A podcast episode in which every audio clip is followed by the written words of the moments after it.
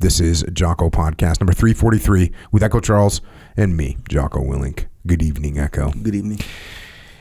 If you know the enemy and you know yourself, you need not fear the result of a hundred battles. If you know yourself but not the enemy, for every victory gained, you will also suffer defeat. If you know neither the enemy nor yourself, you will succumb in every battle. Sun Tzu, Art of War. Covered that on podcast 23, by the way, which is over five years ago, I believe, at this time. So it's a real common quote, though. We have to learn from ourselves. We have to learn our mistakes. We have to learn our strengths and weaknesses, but we have to learn about our enemies and our enemies' strengths and weaknesses. What do we do right? What do we do wrong? What do our enemies do right? What do our enemies do wrong? And in order to know those things, we have to study our enemy. We have to look at that, look at what they're doing. At least we should. We should be looking at our enemy. And in some good times, we as a nation have been able to do that well. And we have a case here in 1942. The U.S. Army intelligence released a classified report about the Nazis who they were, what they did right, what they did wrong, what they had revealed in their own manuals. So we got copies of some of the Nazi manuals about leading troops in combat. They have interviews, or you know, they they had quotes. They have quotes from people that they talked to, German officers that they talked to, and they put this report together. And it was a classified report. Uh, eventually, it was declassified, obviously, but I got a copy of it to review. And you know, at first you think, oh, well, what, what? You kind of think my my first thoughts were, oh, this is going to be really interesting to see these these totally different viewpoints on leadership, right? Then these are Nazis. These are the most horrible people ever. Okay, so this is going to be they're going to be totally different. Yeah. Well, you're going to see that they're actually not that different. Hmm. And you can see much of what they say at a tactical level is very similar to what any leader is going to say. And that sounds crazy, right? Mm-hmm. Because and that's why you got to realize and I think we, when we when we covered when we covered Mao and and I remember pointing this out. Mao, when he's talking, when they're talking about how to win a war, they're talking about well, the main one, the main case and point is mm-hmm. decentralized command mm-hmm. because he's talking about, hey, listen, the the troops out on the battlefield got to make adjustments, they got to make things happen because they know what's best for their unit at the time. Mm. And yet, this same guy that says that about how to win a war says, oh, but for the government, we're going to centralize everything. Mm. We're going to centralize farming. And we're going to mm. tell you what to plant and when to plant it and how much to plant. And you're all going to die because it's not going to work, mm-hmm. which is exactly what happened. So it's a similar thing here where you can see clearly that there's a huge disconnect between the the leadership on the battlefield and then what's going on with the with Hitler, the Nazis, and the way that they were thinking, the way Hitler was thinking. Uh, but some of the stuff is pretty disturbing too. When you when you think about how this whole nation was captivated, and you know this is something that the plasticity of the human mind is something I've been talking. I've been talking a lot about it on on the academy, hmm. and just how people are so gullible, and it's they can if you're not careful, you can get manipulated very easily. And there's no greater example of that than than the Nazi Party in Nazi Germany. Mm-hmm. Just manipulation of the brain. People people crowd mob mentality, which we talked about on the underground mob mentality going on. And if that if, well, if he's doing it, she's doing it. I guess we're doing it, and let's go. And then you think about you think about how uh, I mean, look at society today. Look at American society today. Look at trend will go across American society today, and you'll think, "Whoa, that's a trend. We can spot it." But people still do it, right? People are in the trend, and they're believing it. Same thing happens with, with the Nazis.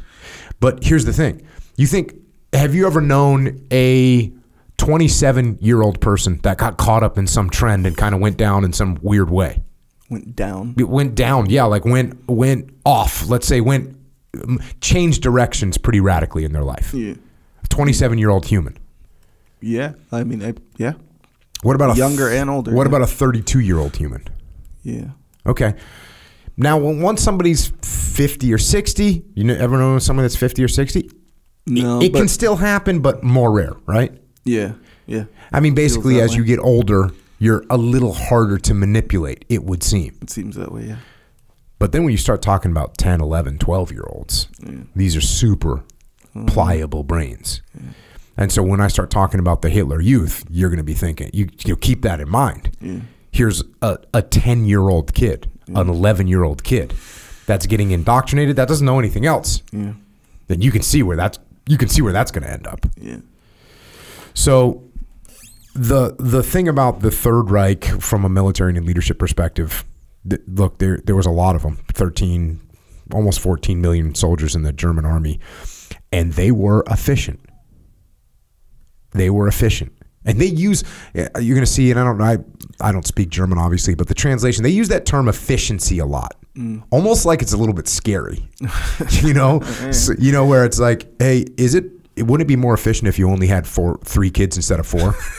You know what I'm saying? Like that kind of that kind of scary thing. Yeah. So we- we- we're going to come across that word efficiency, um, and and and the the the German military, the Third Reich military, was very effective and efficient at the beginning of the war. And many people would, I mean, look at what they did. They rolled, they steamrolled through Europe very easily. And a lot of people would say that they continued to keep up a very efficient methodology until that's when the Nazi generals were running the show. When you had guys like Rommel that was actually making calls. Rommel, who, by the way, eventually got executed by by Hitler. But he was, you know, he was one of the guys that was running the show. And the further along the war went, the more Hitler started calling the shots. But they had some things that were that were causing them to be so effective early in the war. You know, they used mission type orders, they utilized decentralized command. Not so much a leadership perspective, but they had some really good weapons. Um, B.H. Liddell Hart, who we've covered on this podcast, he, he he here's a quote from him from from his studies. On a man for man basis, German ground soldiers consistently inflicted casualties at about a 50% higher rate than they incurred from the opposing British and American troops under all circumstances. This was true when they were attacking and when they were defending, when they had a local nu- numerical superiority, and when, as was usually the case, they were outnumbered, when they had air superiority and when they did not, when they won and when they lost. So they, they were good at inflicting casualties on American and British troops. They were better than we were inflicting inflicting casualties on them. That being said, we had, you know, obviously more numbers and more aggressiveness over an extended period of time. But that's just one example of the effectiveness of the German military in World War II. Again, especially in the beginning of the war. And and there's there's more points like that, but I don't want to I don't want to drill down onto that debate or or go deeper into that. But there's no one that's going to say that the early German World War II military was not an extremely effective military force. And of course, I mean, we have to say that it did fall apart eventually against an incredibly adaptive and brave and smart and capable Allied force. And and I would say one of the best things about us Americans is we learned and we adapted. And I think that's something that maybe you know part of our culture is that we are able to do that.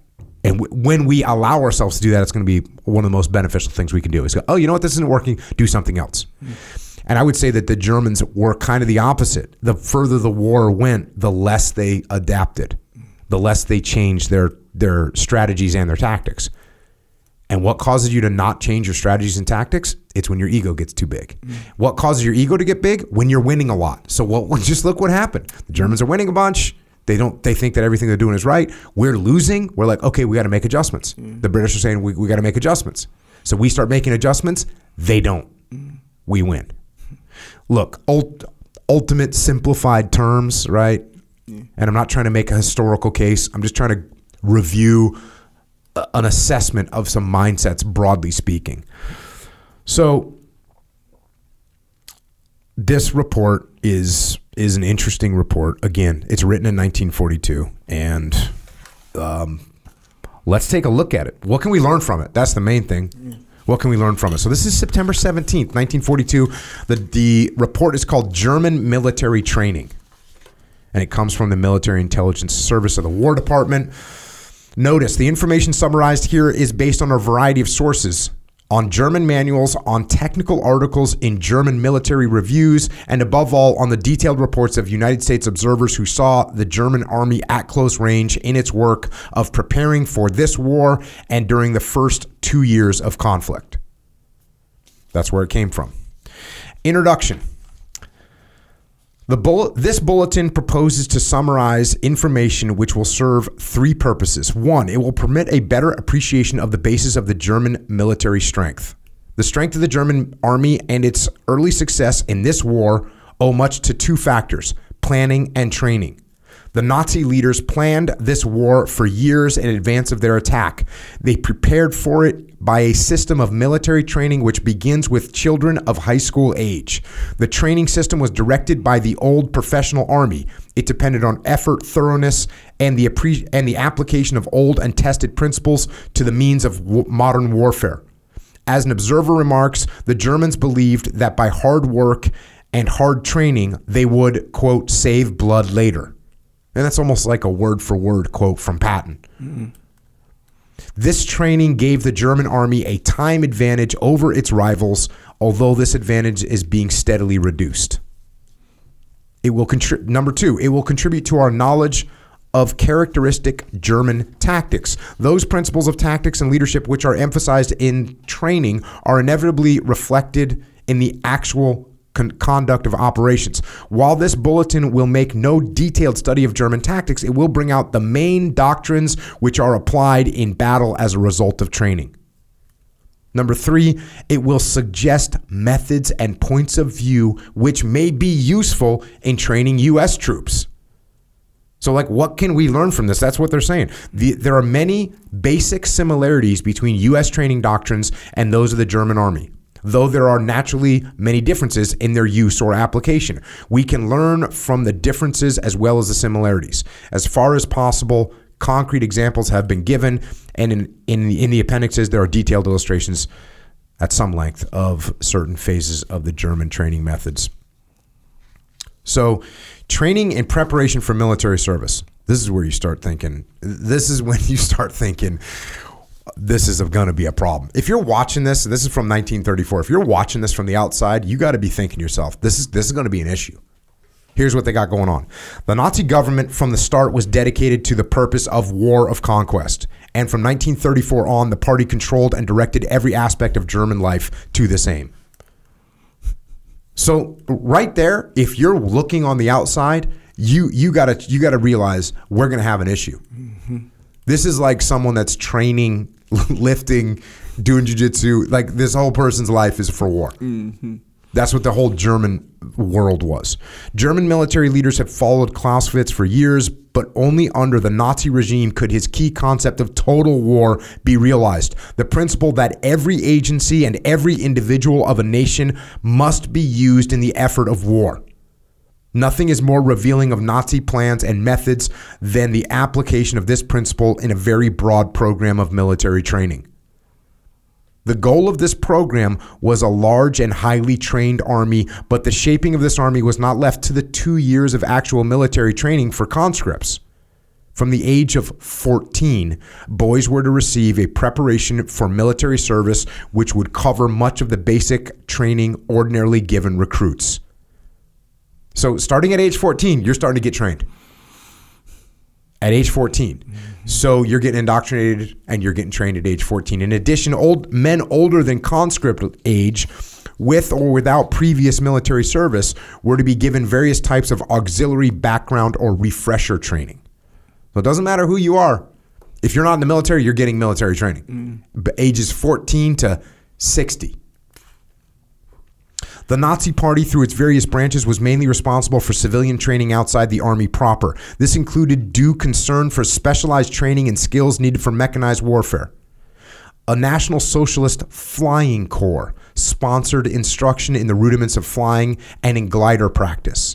The National Socialist Motor Corps trained a large reserve of youths in all type of driving for mechanized service and thus relieved army motor schools of many hours of instruction. A German article in 1940 claimed that 125,000 men had been given experience in military motorization.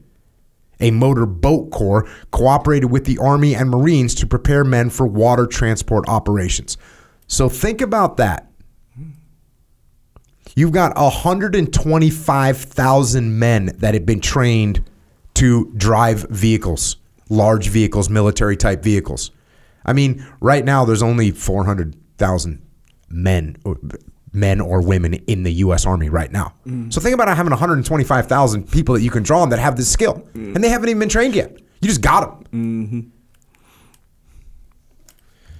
And by the way, you've got people that are know how to work on the vehicles, and by the way, you got a whole bunch of people that know how to fly planes, mm-hmm. kids that know how to fly gliders. The activities of the party are particularly concerned with the indoctrination of all German citizens for war. The basic ideas in this indoctrination are well known and are reiterated in Hitler's speeches. The theory of Germany's natural rights, the concept of the master race, the exaltation of the state and leader, the glorification of war and military virtues. The press, the schools, press, radio, and movies are controlled by the party and support its efforts in every direction by propaganda which has no has to fear no rival. The penal code prevents any free discussion in the field of ideas. Every German household belongs to a local unit carry organized to carry out the party educational program. So they they're down for the cause. Th- There's no you you're, you don't know anything else. yeah. And if you think about anything else, you're going to get found out, and it's going to you're going to get straightened out. That's what's going on. A German lieutenant has summoned up this work of indoctrination in his parents' home, in school, in the Hitler Youth, in the subdivisions of the movement, in the shop, and in the labor service. The future army recruit has been bred as a National Socialist. He does not know anything else but allegiance to the National Socialist state and the life work of being a German. There you go. Training of the German youth, the Hitler youth, at the age of 10. German boys are brought into the Nazi scheme as members of the Young Folk, Young Volk organization and receive their first taste of official indoctrination. Real shaping for the army begins at 14 when they enter the Hitler Youth. Even before the war, this organization was mainly concerned with preparing boys for the army, both by instilling military mental attitudes and by military training. A U.S. observer gives the following description of an exercise of German boys carried out on a Sunday morning. So, this is a Sunday morning. We got some German boys out there doing some uh, doing an exercise. Two groups, one mixed, one of mixed Hitler youth and one of one of young folk, 30 strong, and the other a similar group of 22 cyclists on 11 bicycles marched into Greenwald Forest under the command of a Hitler youth. This boy appeared to be 15 or 16 years of age. He halted his command, dressed it with skill and precision, and announced his mission in a clear and definite manner. The enemy is reported advancing from the south to the north through Greenwald Forest. At 7 o'clock, he was reported to be entering the etc. cetera, et cetera. My mission is to determine at once and report to headquarters the position and activity of advanced units. My sector is etc. cetera, et cetera.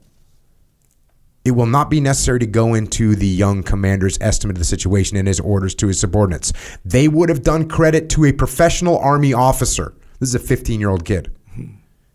That boy, still two or three years from active service as a private in the Army, was able to estimate a difficult situation and organize and put into execution a rather complex plan to carry out his mission on a sector of sector nearly a thousand meters wide. This demanded an extended series of rapid fire orders. It was evident that he had control of his boys. A continuous stream of bicycle messengers carried his reports from advanced units to the leader's posts. He, in turn sent frequent written messages to some post to his rear. The observer was frankly amazed at this performance and spent the entire morning with this group. To be sure, there was a certain amount of laughing and horseplay among the boys. This was not repressed, but any lack of attention to duty called forth an immediate and severe rebuke from the leaders. It was evident that the youngster in charge was on his own. Some other means must have been provided for checking up on how well that youthful commander had accomplished his mission. Two of his units, one boy each, failed to follow instructions. Some were lost and some had difficulty in reporting clearly what they saw. Some failed in their individual missions, but the boy leader did not fail in his. He finally recalled all of his units with skill, marched them to the rear, and very ably praised and criticized individual performance. On the whole, it was a remarkable demonstration of how German military leadership is developed.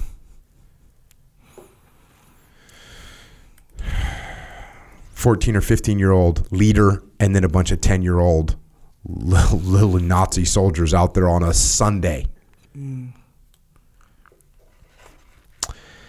Another observer saw Hitler Youth Organization engaged in battalion maneuvers and reports that their performance would be credible to regular troops. In 1939, the stormtrooper section of the Nazi Party took charge of the Hitler Youth. And after the start of war, boys 16 to 18 years of age were compelled to take six months of regular pre military work. The aim was to provide the Army with the largest possible reserve of mentally, physically, and militarily trained young men. The training includes infantry fundamentals, care and use of weapons, and signaling.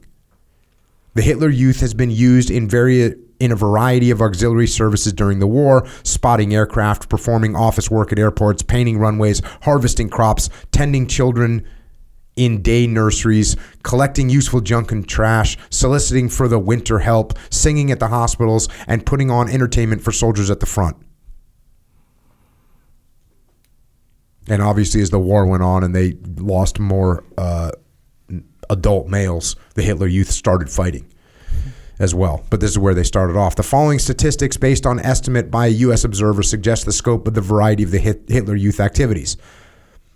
The National Socialist Flying Corps furnished the Hitler Youth Flyers with enough gliders, planes, and instructors to teach 135,000 boys how to fly each year.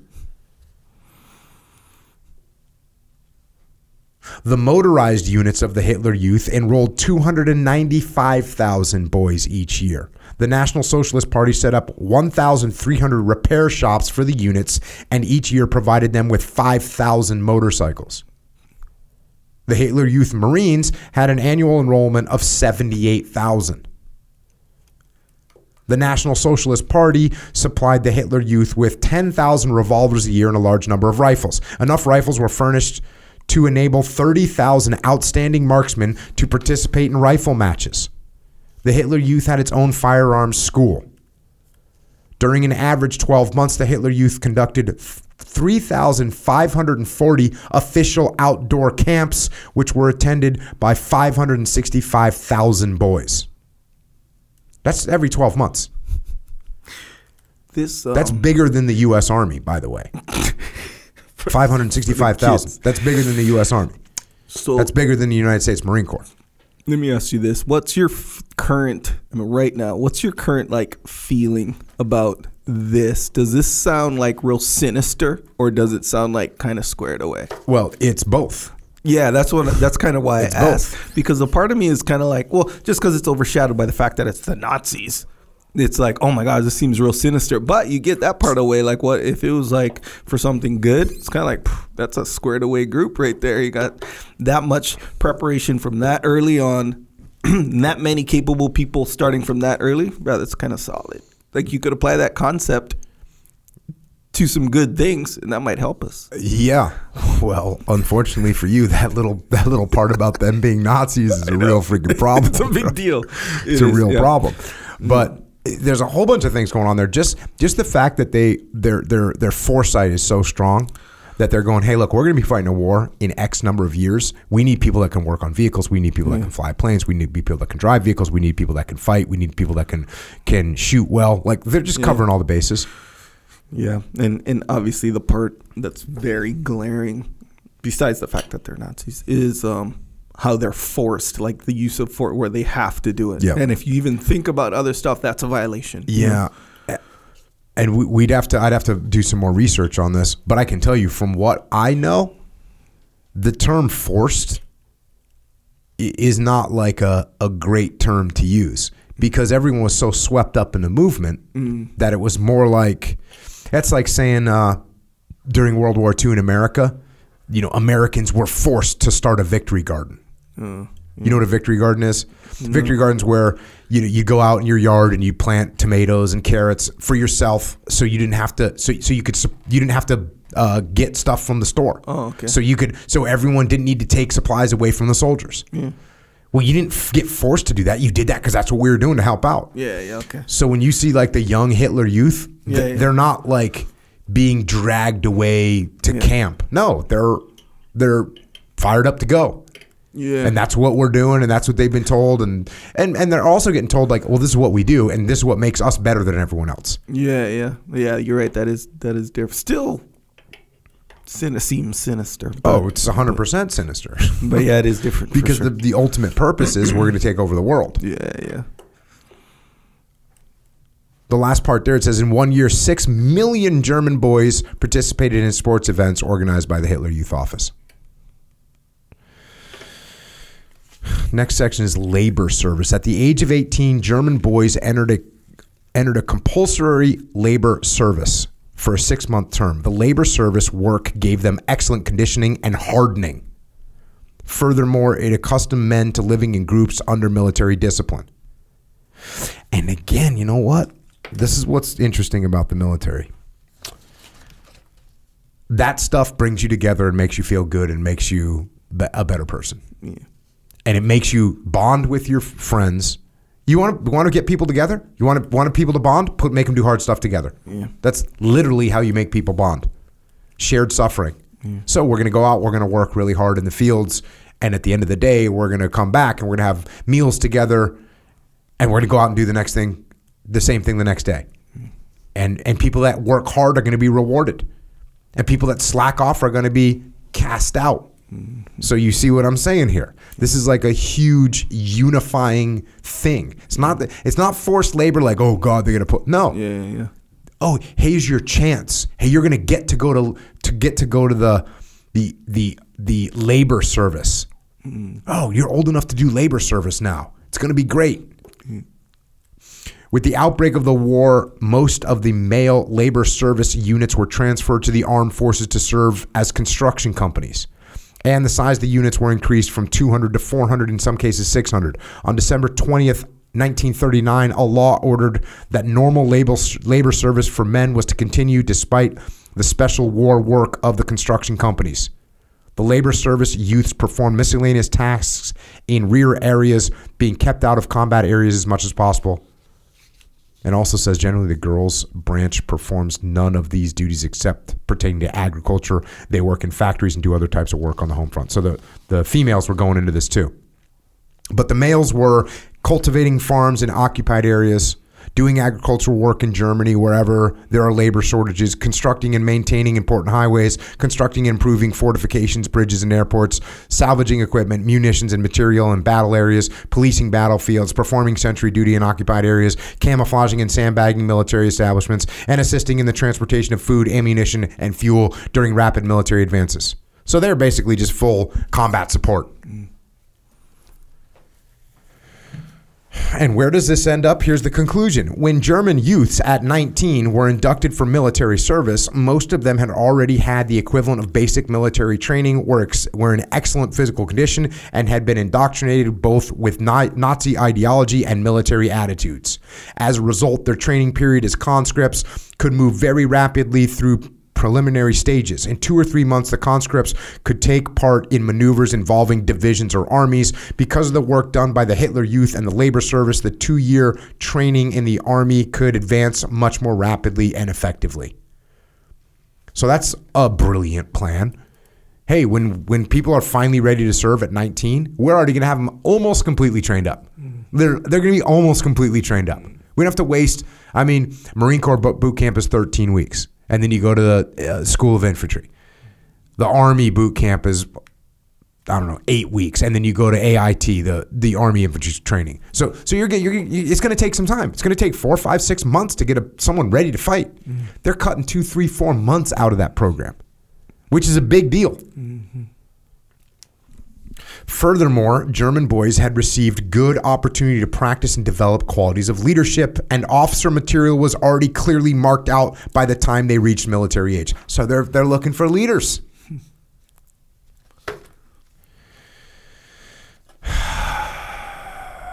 Next section, work of the SA, the stormtroopers, the brown shirts, which is the Nazi paramilitary wing. One of the most active branches of the Nazi Party, the SA, had particular responsibility in connection with the Hitler Youth. In addition, the SA performed important functions in giving a certain amount of military training to older civilians both within and outside its own ranks. The SA as a military reserve. When the Nazi Party was rising to power, the SA and the elite guard, the SS, was in effect a private army of Hitler. When he seized control of the state, the SA was gradually merged into the framework of the military system and became more closely connected with the regular army. By 1935, more than 100 divisions called brigade of SA troops had been organized, including men over 45 years old. The regiments were named after their old pre Versailles units and carried on their traditions. Only a few units were technically part of the armed forces, and the main function of the SA was to provide continuous and effective military training for a large mass of civilian populace outside the regular two, two-year service conscripts in the regular army. By 1939, the SA had been organized to provide specialist training in such lines as cavalry, signaling, engineers, medical service, and navy. One of its important jobs was given to military training of men over 21 who had not received any training in the pre Hitler years when Germany's army had been restricted to a small standing army. The SA gave a coveted sports medal on a basis which shows how very well everything in their program was pointed toward military service.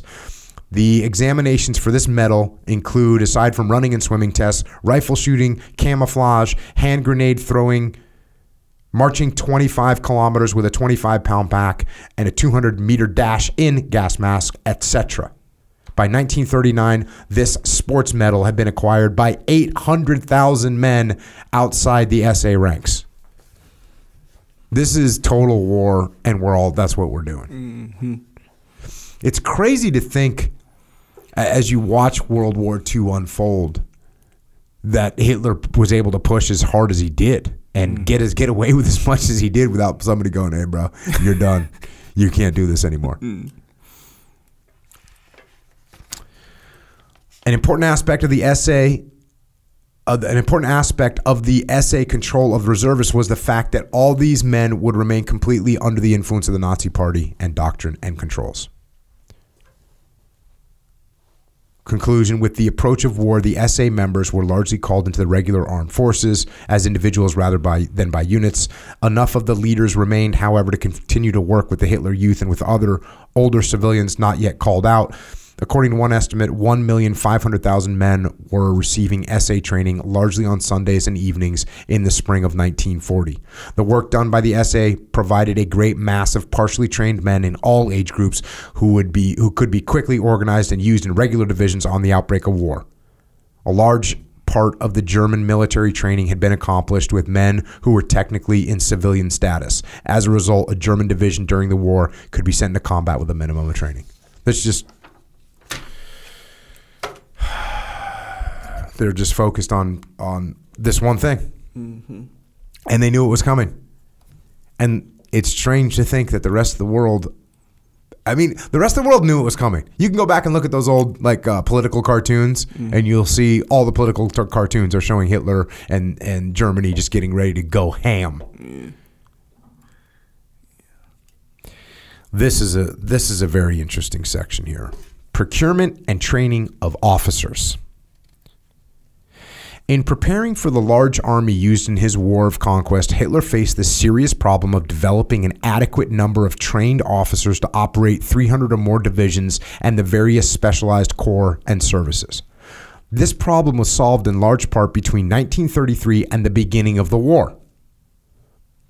One advantage at the start was that the small standing army permitted by Germany by the Versailles Treaty had, had been excellently trained. So after World War One, Germany wasn't allowed to have a big army. They were allowed to have like this little tiny army, and so they focused on that army really hard and got them very well trained. Mm. Also, it had preserved the best traditions of the old German army and constituted a valuable reservoir of officer material for the rapid expansion of the new army. In addition, there were available many thousands of men who had served in the First World War and who could be used again. Many of these took part in the SA training activities discussed earlier. Finally, the German general staff maintained its high standards and prestige and was ready to deal with this problem of officer procurement. So they knew out of the gate that leadership was going to be an issue and that they were going to have to field good officers. And how do you do that? You need to recruit the right officers and then you need to train them properly officer training prior to the war. The program of training, which produced most of the regular Army officers in this period, throws light on the character of the Army, its relation to the pre Hitler Army, and the high quality of standards prescribed for officers.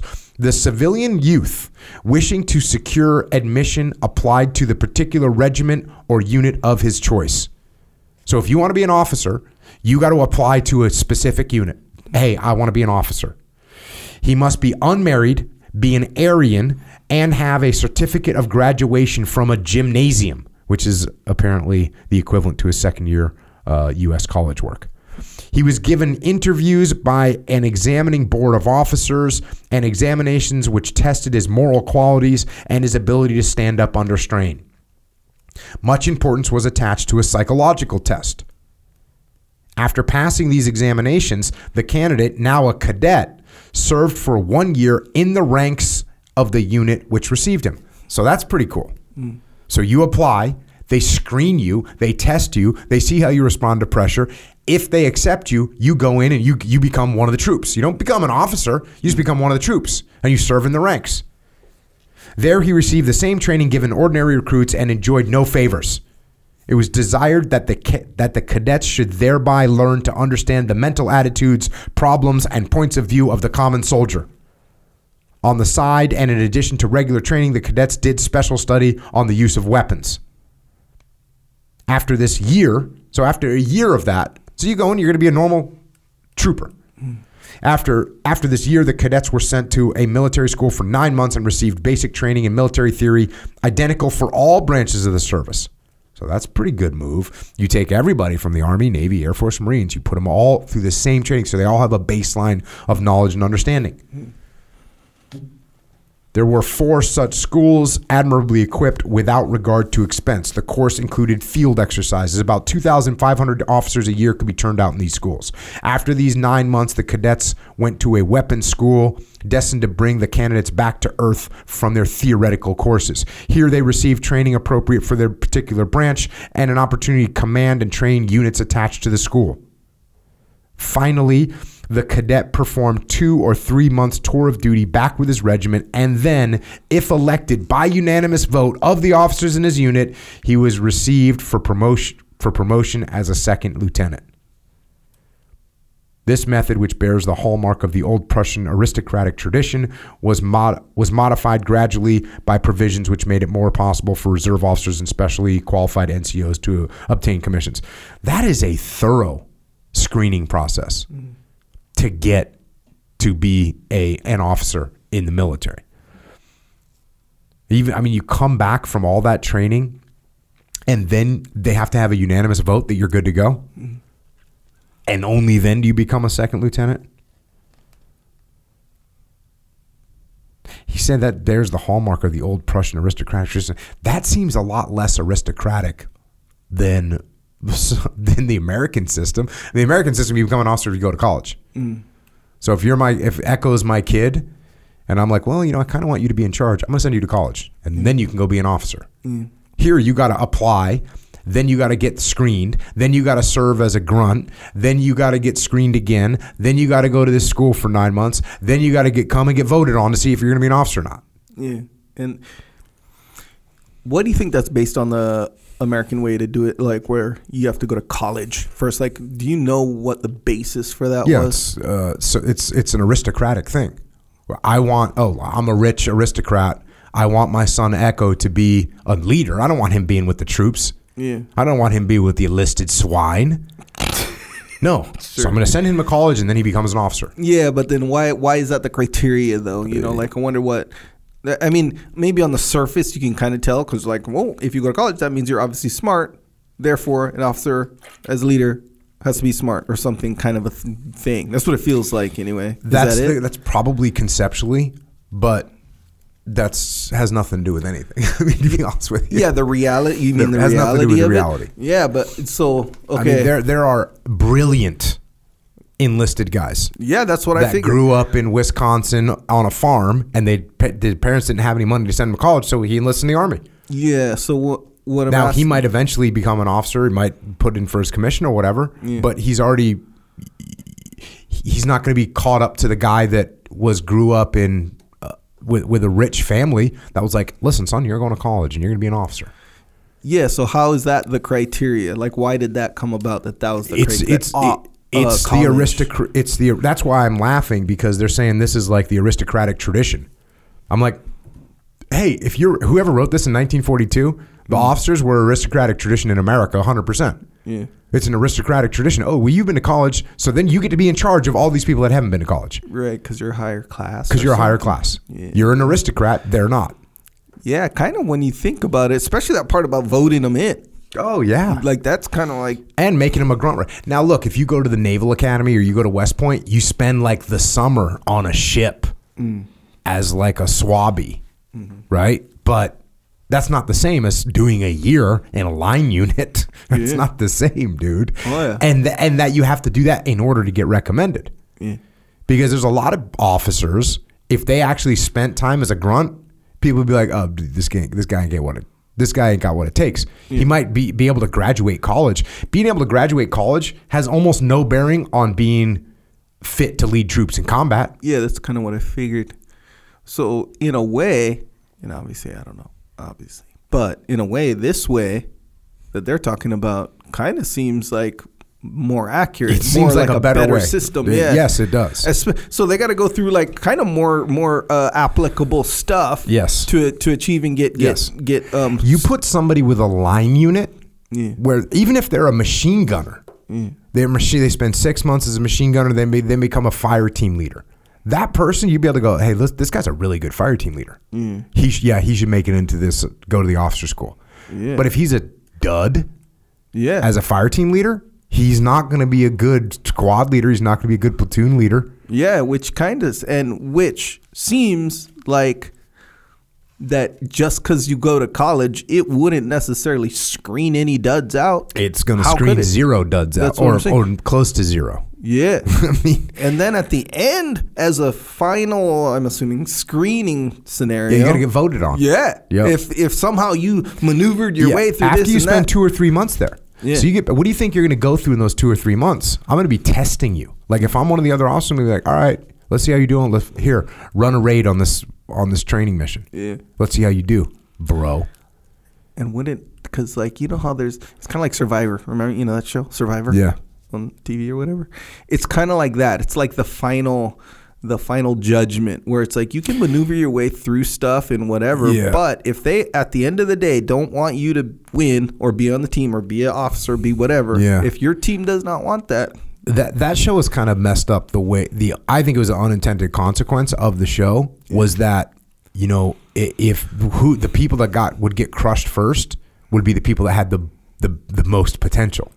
Yeah Do you remember that? yeah in a, yeah you're I think you're right unintended It consequences seems like an unintended consequence. Yeah, right? but it did kind of lead to the the natural evolution of the game game, like where Yeah, there was more game to it. yeah, because it's like when you game first within the game. Yeah, yeah, and that's really what we we could say. because because you might be like, hey, let what they had challenges, right? Two teams, and here's the challenge, and your thought should be, hey, I'm gonna help the team win this challenge because I'm good at uh, uh, rope climbs, right? Yeah. Hey, I'll d- we got to do four rope climbs. I'll do three of them. Yeah. And and and then you know someone do the last one because I'm gonna be tired. Okay, cool.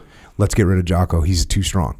Yeah, You know so, what I'm saying? So that's actually what happened on that TV show. Oh yeah, so it and I the weird thing is I, I actually don't watch that much, but I've watched I just enough remember to be like, like, one one season of it. I think the first season that came on, or maybe the second season. Well, The first season had Rudy Boesch on it, who's like a, a, a epic seal. Oh, okay. and you know, one of the, like most respected, awesome old school seals. And he was and he was pretty old when he did it.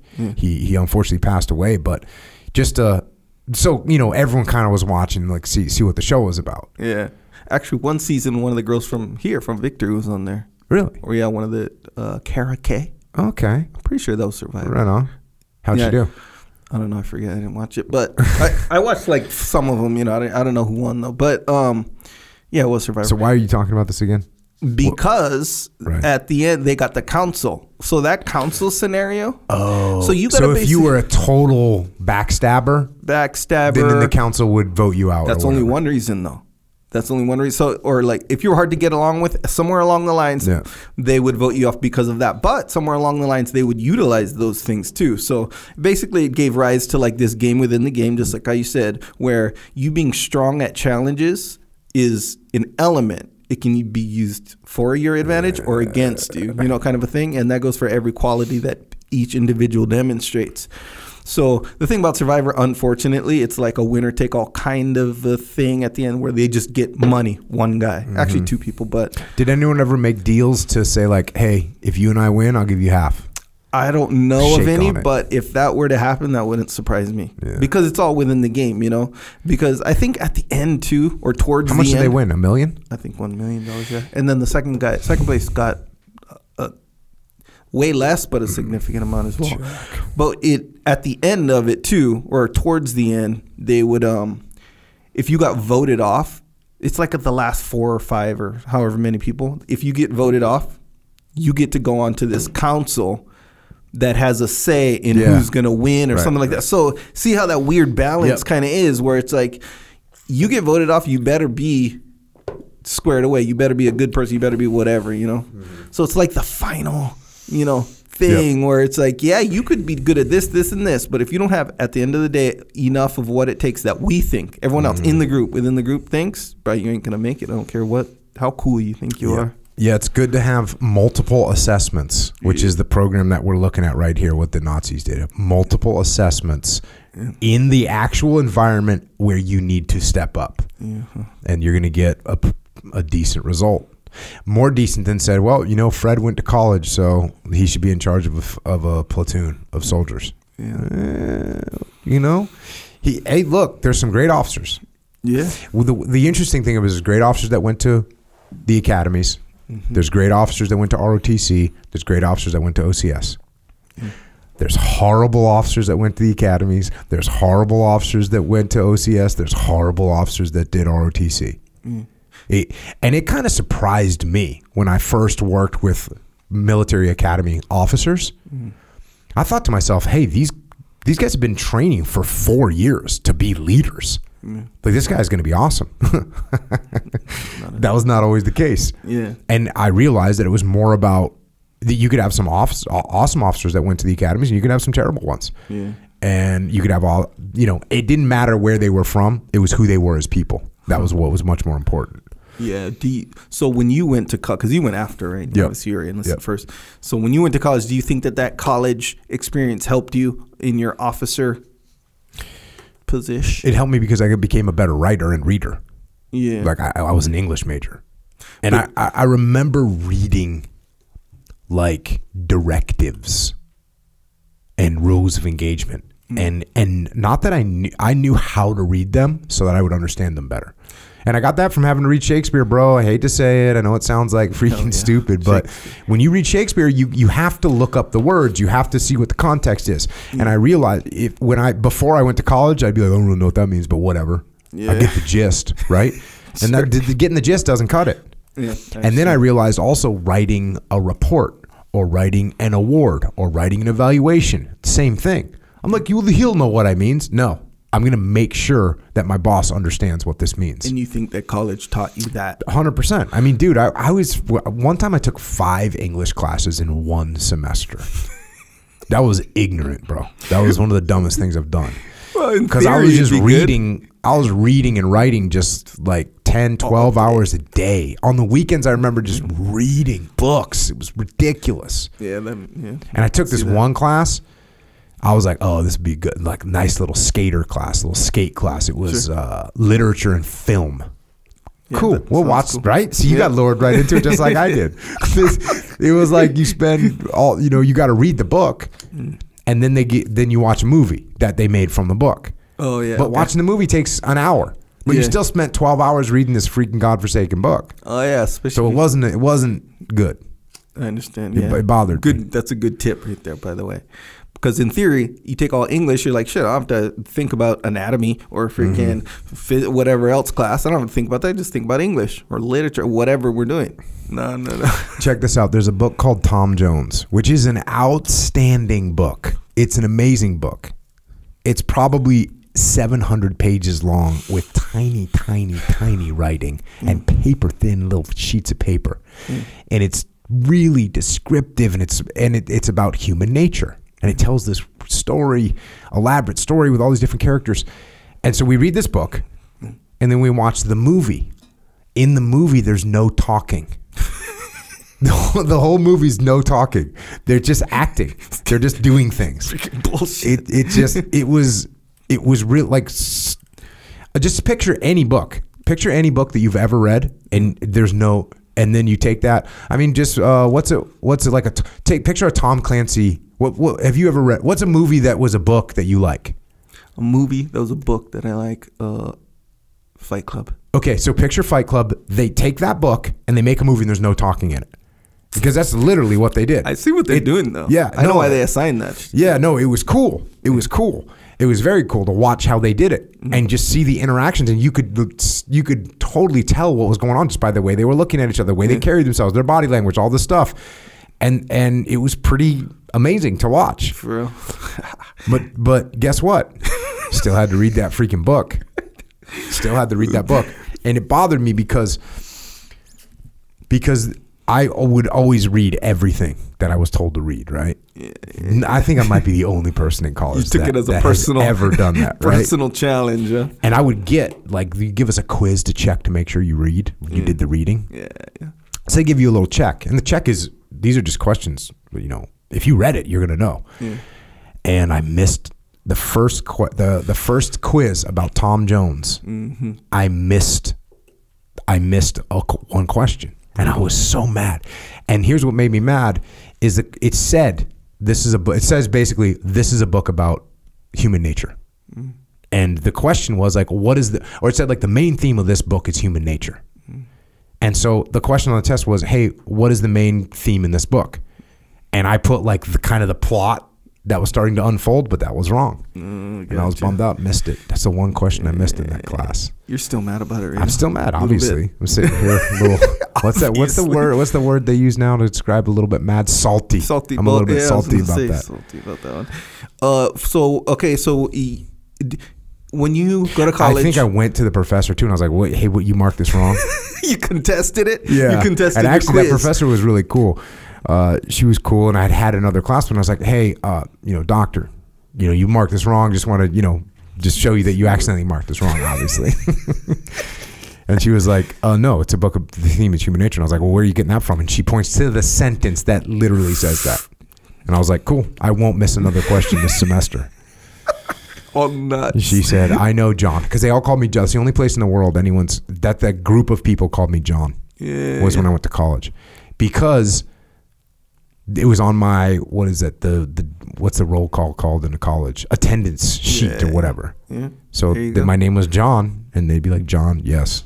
Seems to make sense. I wasn't like, well, you can call me John. I didn't, you know, that's not my thing. Bro. That's not like, that's not my thing. yeah, yeah, know? I dig it. I dig it fully.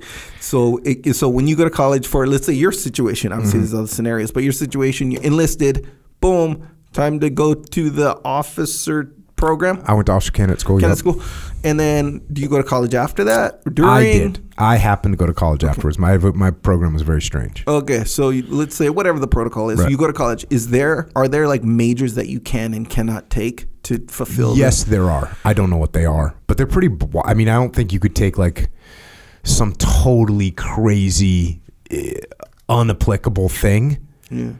but you can. I mean, I took English. Yeah, so the, I mean, but the Eng- it's it feels like English would be like if there was a a, a list of majors that you could have, Yep. and then the rest are unacceptable for Right. this program. Yeah, you think English would be on English the would list. be on the list. Sure. It feels like it, but there were s- You th- or there were Th- you definitely can't pick something that's like I don't think you could pick theater. yeah. Like because they'd say, hey, when when actually you know you're going to be standing up in front of help. talking in front of people, you might want to get good at public speaking, Yeah. right? But I don't think you could take theater. I don't think. Although I had one of my uh, one of my assistant platoon commanders. He was, you know, as a as I was getting to know him, like, well, what did you study in college? You know what he studied in college? he studied percussion.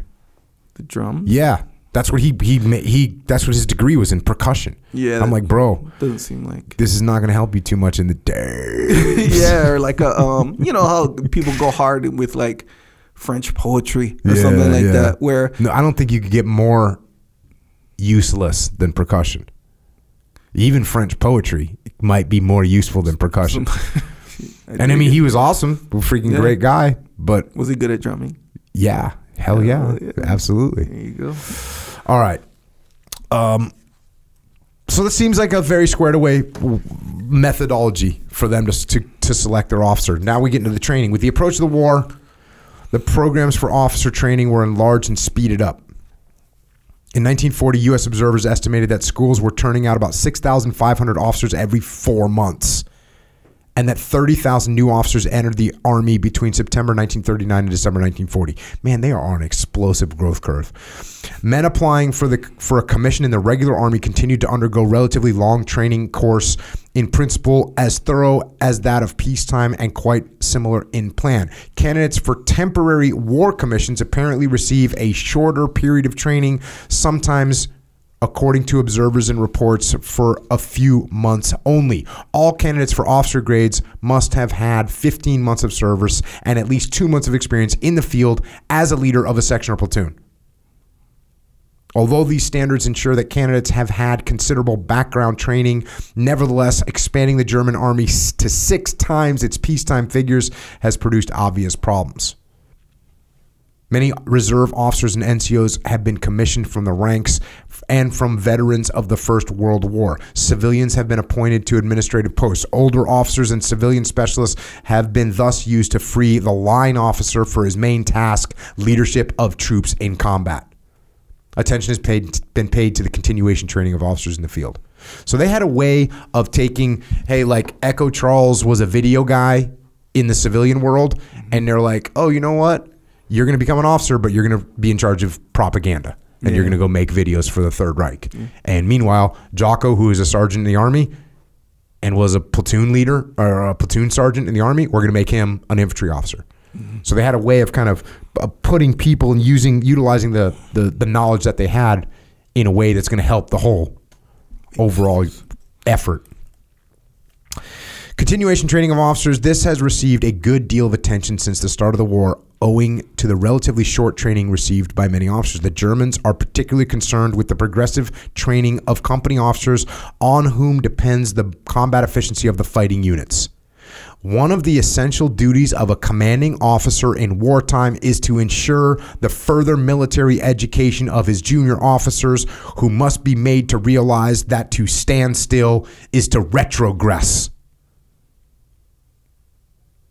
Interesting word, retrogress. Yeah, yeah. It's, it's like degress. But this is this is so important. When you're in charge of people, you're in charge of training them, and you're in charge of training your subordinate leaders. There's no training cadre. There's no big group up above you in the chain of command. You are in charge of it, hmm. and that's the same. Should be the same in any company. It should be the same in your life. You're in charge of it. Hmm. Take charge of it. And then w- the main thing that they're trying to, they must be made to realize is that to stand still is to retrogress. That's what the Nazis were about. Blitzkrieg, right? We're moving. We're going to get after it. Yeah. The concept of continuation training is broad. It involves a review of fundamentals with constant reference to the manual of troop leadership. It stresses the need for versatility. The infantry officer must be must familiarize himself with the cap- the capacities of other arms than his own. Above all, the officer must prepare himself for emergency service in the next higher grade or for replacing comrades in other executive positions. It is the responsibility of senior officers to assist their juniors in training for the next higher grade. So they put such an emphasis on training their subordinate leadership. German sources illustrate these principles. In the first place, let us outline the requirements for the development of our officers. The strength of the German army has lain and still lies in the platoon commander at the front. This will remain so in the future, and the example of our lieutenants as he stands and fights at the front cannot be emulated by any nation on earth, according to a well known saying of Bismarck. Again, that's some good propaganda. You're telling these young lieutenants, you're the one that's going to make a difference. It's like the Marine Corps squad leader makes a difference. Yep. Especially when you say it like that, by the way. Yeah. It's good propaganda. Very good propaganda. One would misjudge the lieutenant's mission entirely, however, if one would have him conform exclusively to the services of and requirements for a platoon commander. So it's not just a platoon commander you're going to be. Actual conditions require much more of the lieutenant than mere service as such. Any lieutenant may, at any time, have to educate, train, and lead a company, battery, or other similar unit, and any lieutenant may suddenly have to serve as a staff officer or even as an adjutant or aide de camp. The, prog- the progressive training of the officer corps must be carried out with this eventuality in mind. So you're not just training to be a platoon leader, you're training to be a, a company commander, a battery commander, a staff officer. That's what you're training to do everything. If the officer is ready to serve in several different capacities at a moment's notice, he must be thoroughly indoctrinated in the fundamentals of tactics. This point emphasized in the German source just quoted. One difficulty is that a great many young officers have no knowledge of the fundamentals of tactics. Many dangerous mistakes arise from this fact, and during lessons, there is often vague discussion because of a lack of understanding. Lack of indoctrination is the most serious defect. It results in many unnecessary commands. It results in many unnecessary commands. So if you don't know what you're doing, you're going to make a bunch of unnecessary commands. Mm-hmm. One must insist, therefore, that thorough indoctrination of all officers regarding tactical principles is absolutely essential. Young officers must be thoroughly familiar with the tactics of all units up to and including the battalion. In this connection, must, much work is needed. Older officers must work to teach the younger ones, must work hard to learn. It is an open question as to which task is most difficult, but that is immaterial. The important thing is to attain a clearly defined objective. The ideal desire here was summed up by a German officer in a conversation with an observer. We apply simple methods to our leadership. You will find that our lower units are so trained that many in them beside the leader is capable of taking command. So there you go. Keeping things simple. People, there's multiple layers of leadership ready to, take over when needed and we're training and indoctrinating them into the basic tactics so everyone knows and understands them.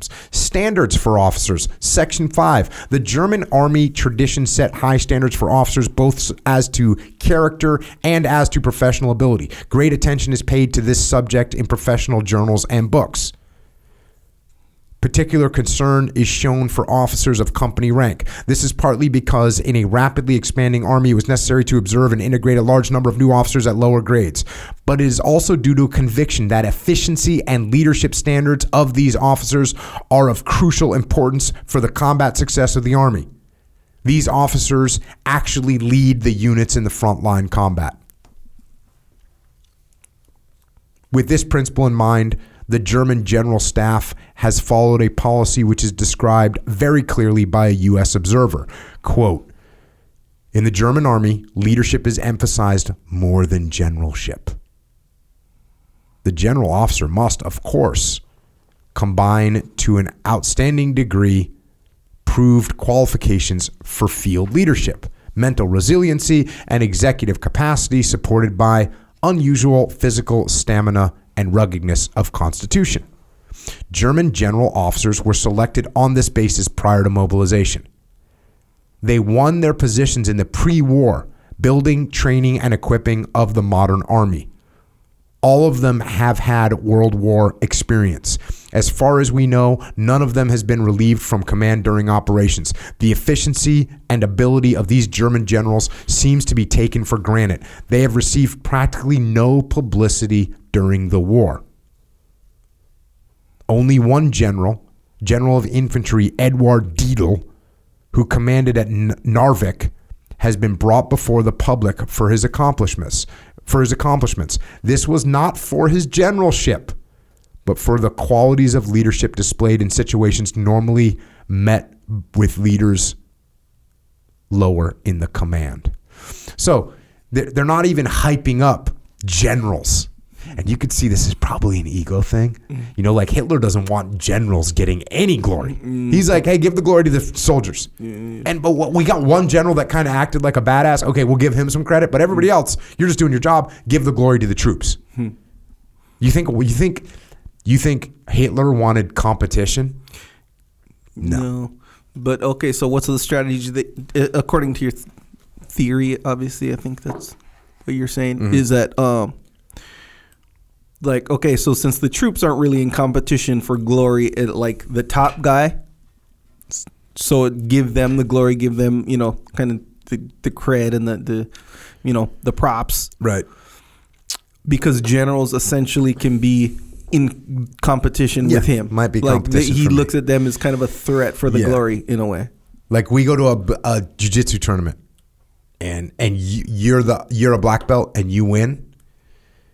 But I'm like, hey, you know what? Good job, you know, Fred in the white belt category. And uh, on Monday, I get give a big speech and I give credit to all like the junior troops because you're kind of a threat. I'm like, I'm not giving this guy any credit. Uh, You see what I'm saying? Yeah, like yeah, like some people, like a general is high enough rank that he might kind of Yeah, like might be little- supersede yeah. my glory because he's Yeah. too close to my my, Yeah. my lane. Interesting. Didn't like that. I understand. He says, on the contrary, leaders in the lower command have received a great deal of publicity since the outbreak of the war. So every young, you know, German soldier that does something awesome is getting this full blown credit. Hmm. And by the way, what was Hitler during World War One? He was a corporal. Hmm. He was running around. Uh, he was a communicator. Run. He was a runner. Hmm. So he's he's giving credit to those guys. Another general principle underlying German training of officers is the view that good leaders can be developed for lower commands by carefully training for leadership is not confined to a few individuals gifted with superior qualities. However, every effort is made to find the right place for each individual, according to his special aptitudes, and a good deal of shifting is done in order to accomplish this. So they take guys and they go, "Oh, you know what? You're not this. You know what, Echo? You might be want to be over here in the propaganda area because you're not you're good at making videos, but we're not going to put you up there running troops. Mm. Your thing." A German officer in conversation accounted for his German military success in a way which brings out main standards of leadership prized in his army. And this is what this German officer says. I would say that the success of our leadership depends upon the selection of officers of proved character and skill and upon our system of learning each required task and maneuver to perfection by repeated process. One can only learn by doing.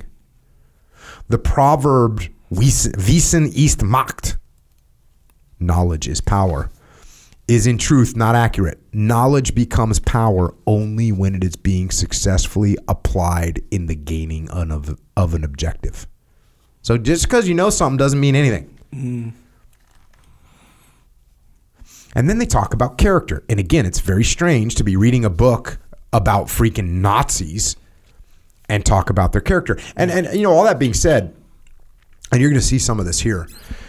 This this efficiency, this this obedience, this loyalty, obviously all that plays into the why this why this this system was able to thrive so much because you were being told since you were 10 years old, hey, you need to support. You need to support the fatherland. You need to support the Reich. Mm. And you what you don't go against that. So if something doesn't look right, you go, hey, you know what? It's the Reich. We're, we're pushing on. Yeah. We're, you know, as you like to say, oh, that's what we're doing. What we're doing. So, character. Mm-hmm. The Germans fully realized the importance of character as a basis for successful combat leadership. Their teaching on military leadership reminds officers constantly of their responsibility to lead by example and self discipline. A book called Company Commander, and this is a German book, a book called Company Commander says The company commander is a living example to every man in his organization. To be an officer means to set an example for the men. The officer must be his soldier's incarnation of soldiery, his model. If the German officer is inspired by this mission, the best and deepest qualities of his soul will be awakened. His life's aim will be fulfilled if he succeeds through knowledge, demeanor, and conviction in forcing his troops to follow him. This is the manly purpose for which it is worthwhile to stake life in order to win life. In Germany, the road to rank of officer is open to every capable soldier. The destination, destination can be reached only by efficiency in time of war and by actions in face of the enemy. The real authority of an officer is recreated daily by his entire attitude. The ancient proverb applies earn it in order to possess it. The more his men are convinced that the authority of his rank is deserved through moral worth, the stronger will be the influence of the officer's personality. No one should accept that rank attained by promotion will give to his position authority sufficiently high enough for him to relax his effort in the belief that the objective has been reached. Real authority is not dependent upon shoulder straps, stars, and badges. It depends only on efficiency and worth.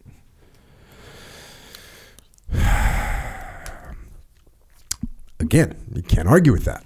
And this is, you know, uh, I, I always say if you have to pull rank in an argument, then you're wrong. And that's what they're saying here. It's just not, it's not your badges, it's not your straps, it's not your stars that give you authority. It's who you are. And no, this is a great thing to remember. No one should expect that rank attained by promotion will give his position the authority sufficiently high enough for him to relax his effort. Dude, just because you got promoted doesn't mean anything. You got to work harder when you get promoted. Mm. That's what they tell you in the Navy. They're like, oh, cool, you got promoted. Cool. Now you can work harder. Mm. You have more responsibility. Discipline has always been recognized as essential in German training, and the company officers are given the main responsibility for developing discipline by example as well as in precept. The book just quoted says on the subject discipline is the basic doctrine of the army. The objective of soldierly training must be to make it unshake the unshakable principle of every individual. If the officer personifies physical and moral discipline and thereby sets the example for the conduct of his men, he will achieve his aim. Even in difficult situations, his authority will be unquestioned if he has convinced his men of his sincerity and leadership. He need not most be the mo- he need not be the most clever, but he must be the most faultless man of his unit. The German soldier has an instinctive understanding, particularly the simple man, of the moral qualities of his superior. He cheerfully follows a leader whom he respects, whom he can admire. Daily life on the battleground forces the officer to be under the eyes of his men day and night. The necessities this necessitates a large amount of self discipline, both on and off duty, which includes not only cheerful and conscientious fulfillment of all duties, but also modesty in requirements for quarters and food, soberness in drink, self control in sexual matters, cleanliness in speech, and a balanced character. End quote. So, what are they looking for? They're looking for that leader to be beyond reproach. Now, I, I, I don't like that they say, hey, the, the leader doesn't need to be the most clever, but he needs to be the most faultless. And what that sets you up for is trying to cover for yourself. It's trying to act like you do, you know everything. That's a problem. Mm-hmm. That's a problem. But the rest of it, trying to set an example on and off duty, right? Not over drinking, discipline in everything that you do. It's weird they they talk about self control and sexual matters. Like, why does that come up? That's weird, right? Come on, bro. You gotta. What's that? No fap, right? Yeah, I mean that's just a weird thing. Like it's it's strange that they throw that in here. What's going on? What what caused that to come out? You know what I'm saying? well, it's one of those discipline things, right? Where if, if you can, uh, what, uh, refrain from. I, I you know- get it, but like, why is that in here? This is what this this is what a a, a Nazi book said, yeah. right? Self control and sexual matters because there's some deviant freaks going on, and he's trying to tighten it up. Never know, I guess. Yeah. Um, but cleanliness in speech, a balanced character. It goes on to say the German military Bible for company officers is the manual of troop leadership. This book gives their basic tactical and combat doctrine and has plenty to say on the moral aspects of leadership. The following are some quotations. Here's some quotations from their books. War is the severest test of the spiritual and physical strength. In war, character outweighs intellect. Many stand forth on the field of battle who in peace would remain unnoticed. This is hype train shit right here for the troops. The officer is a leader and a teacher. Besides his knowledge of men and his sense of justice, he must be distinguished by his superior knowledge and experience, his earnestness, his self control, and his courage. Again, hype. The example and personal conduct of officers and non commissioned officers are of decisive influence on the troops. The officer who, in the face of the enemy, is cold blooded, decisive, and courageous inspires his troops onward. The officer must likewise find the way into the hearts of his subordinates and gain their trust through an understanding of their feelings and thoughts and through never ceasing care of their needs. Mutual trust is the surest basis of discipline and necessity and danger. So there you go. There's a little dichotomy coming at you. You got to be the hardest dude, but at the same time, you got to care about your troops through never ceasing care of their needs. The Nazi dichotomy of leadership. There. Relations of company officers with enlisted personnel. German directives stress the desirability of comradeship in units as a moral basis for fighting efficiency. And again, the company officers are reminded of their responsibility. The company commander, this is a book again, the company commander says, when the soldier learns by experience that he is being taken care of, and that is the officer as his best comrade who sees to this care, then he is ready. He will follow such a superior through thick and thin and will cheerfully perform the most difficult duties. Hey, Hitler, you might have wanted to read that paragraph when you left your boys at Stalingrad to get surrounded and freaking die. The officer must always set an example by his own conduct and soldierly qualities. He must never think of himself until his men have been cared for. I mean, this is like leadership 101, right? Never think of yourself until your, your team is taken care of. Only such an example can convince of the moral right to demand services from others. Only the model life can confirm that right. The officer's own efficiency alone will emphasize the necessity of his orders. Again, you get that weird use of the word efficiency. Mm-hmm. It's a scary word. I don't like it when Nazis say efficiency, it makes me nervous. If the men copy the example set by the officers, officers and men will be joined. Comradely association and festivities place the officer in a situation basically different from that in times of peace. He must never represent a contrast to the privations and restrictions which the men necessarily take upon themselves, and he must never forget that their need for association and festivity is no less great or justified than his than his own. So that's what that's saying right there is that when you're an officer and your team has to sleep in the field or they have to go without food or they have to go without water, you need to do the same thing. Burdens and privations, restrictions and negations are shared mutually and equally. Every company commander must be a Spartan.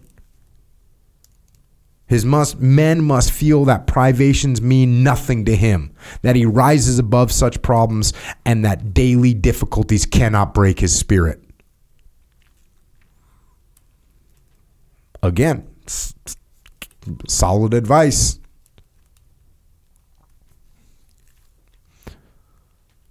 Continuing on, the company officer is advised to be severe when necessary, but without resorting to abuse, to disciplinary punishment as rare, to use disciplinary pun- punishment as rarely as possible, and always in a way that is clearly justified. To take an interest in the personal difficulties of his men, to maintain a cheerful atmosphere under all circumstances, to visit a, and converse with troops in quarters, and to take the greatest care in choice of supervision of non commissioned officers. This does not seem like Nazi stuff. That's exactly what I was thinking. I was like, oh, dang, these guys seem. I'm going to say it. Not going to sound correct, but they kind of seem like good guys. yeah, well, that, that's that's the scary thing here. It's saying like straight up, like don't um, feel like physical discipline or or Right. Yeah. saying, like, uh, disciplinary punishment as rare. Use disciplinary punishment as rarely as possible, Yeah. and and uh, always in a way that's clearly justified. maintain a cheerful atmosphere. As a Nazi, I'm going to maintain a cheer, cheerful atmosphere. Doesn't sound Yeah, correct. yeah, it's it's interesting. It is very Well, if you know, at some point, maybe we'll take the the the Nazi theories and apply them sort of through a military lens and what it would look like. Because what you end up with is like a tyrannical leader, mm. and you must comply, and everyone needs to shut up. And by the way, we're going to blame when something goes wrong. We're going to blame everybody else, which is kind of a key component to Hitler's attitude mm. Which is the reason that Germany is having these problems isn't Germany's fault. Mm-hmm. It's the First World War and the Versailles Treaty and the Jews. So it's not our fault. It's everyone else's fault. Mm-hmm. We're just blaming everyone else. Mm. So if we took that sort of higher headquarters Nazi philosophy and put it through a mili- put it on the military lens, this would look a lot different. Mm-hmm. Taking it back to the book, German officers are expected to give attention to the mental outlook of their men, and this includes giving them frequent talks on the war. The soldier must know what the war is, that the war is his personal affair, and he must be instructed on its causes, meaning, and progress. It is believed that the soldiers who are informed as to why they are fighting and of their part in the battle will show improved discipline in combat. You've got to explain the why. Mm-hmm. Newspapers, radio, and books are used to assist toward this end. An article in a military review advises the company commander to assemble his unit once a week for discussion. The father of the company should speak on all matters, official and unofficial, current events, politics, which influence the mental attitudes and morale of the men. Troop leadership reminds officers that, quote, the leaders must live with their troops, participating in their dangers, their wants, their joys, their sorrows. Only in this way can they estimate the battle worth and the requirement of the requirements of the troops. Man is not responsible for himself alone, but for his comrades. He who can do more, who has greater capacity of accomplishment, must instruct the inexperienced and weaker. From such conduct, the feeling of real comradeship develops, which is just as important between the leaders and the men as between the men themselves. Troops welded together only superficially and not through long training and experience more easily fail under severe strain and under unexpected crisis. Therefore, before the outbreak of war, the development and maintenance of steadfastness and discipline in the troops, as well as their training, is of decisive importance. So, look, that's from their book. The exact same stuff that you'll hear in the U.S. military. The precepts outlined above have been actually carried out as U.S. observers have reported during the past few years. One report states German leadership is based on mutual respect between officer and man. We were again impressed with the fact that cooperation between officers and men works both ways. We're going to get into Principles of Leadership. Section 6 The training of German officers of all grades for the present war has been so conducted to emphasize certain basic doctrines. While these may seem rather general in character, they must be understood in order to appreciate German tactics. According to observers, German combat tactics reflect the application of these doctrines, which are by no means pious phrases of military theorists the very concrete and practical manual on troop leadership is full of references to these principles, as later quotations will show. The German army has been organized and trained to operate as the task force principle according to the definition of task force is a unit of arms of all arms and services under one commander for the accomplishment of a single specified mission. This principle operates at all levels of command. When a mission is assigned to a commander he is given the means judged necessary to accomplishment to accomplish it. This these means are turned over to him for combined training by which his men are molded into a combat team. The members of this team must know their mission and work together for its accomplishment. Individual units are called upon to merge into the structure of the command team of the combat team. The training phase permits commanders and staff to become thoroughly acquainted with all their officers. In this way, they learn one another's shortcomings and strong points so that many later misunderstandings are prevented in the stress of combat. Personal combinations, thus built up, often become so strong that they are maintained through successive campaigns. Every effort is made to discourage rivalry between components of a team. For example, through march song, Though march songs are highly regarded and developed, there are no songs about the superiority of infantry to engineers or artillery, etc. There are no intercompany or inter-battery athletics to develop useless competitive emotions. Commanders of subordinate units are so imbued with the feeling of cooperation that they go out of their way to assist one another. They cover and move for each other. Considerable attention is given to the acquainting of officers of one branch with the weapons and tactics of another. Even the manual of a specialized branch shows this effort. Anti aircraft gunners manual has a section on what these gunners must know about their employment as part of ground forces teams, including a discussion of divisional tactics. Greatest factor in successful deployment of armed troops is speed in obtaining the initial coordination of arms and in the execution of a coordinated missions by various arms. So they are absolutely pushing for everyone to work together. That's what they're pushing for. We have to cover and move for each other. Their next principle is aggressiveness and initiative. Some people say default aggressive, I've heard. The prime characteristic of German tactical doctrine is maintenance of the initiative and avoidance of stabilization. The Germans believe absolutely that if a trained commander prepares and executes aggressive moves, even with even average ability and reasonable speed, the enemy will be kept too busy meeting them to carry out a successful offensive measures. A German officer phrase the concept in a way that can be understood by troops. Our men are taught that their own safety depends upon their getting to the enemy's rear and not staying in front of him. This is fundamental of our training. These guys are looking to flank all day long.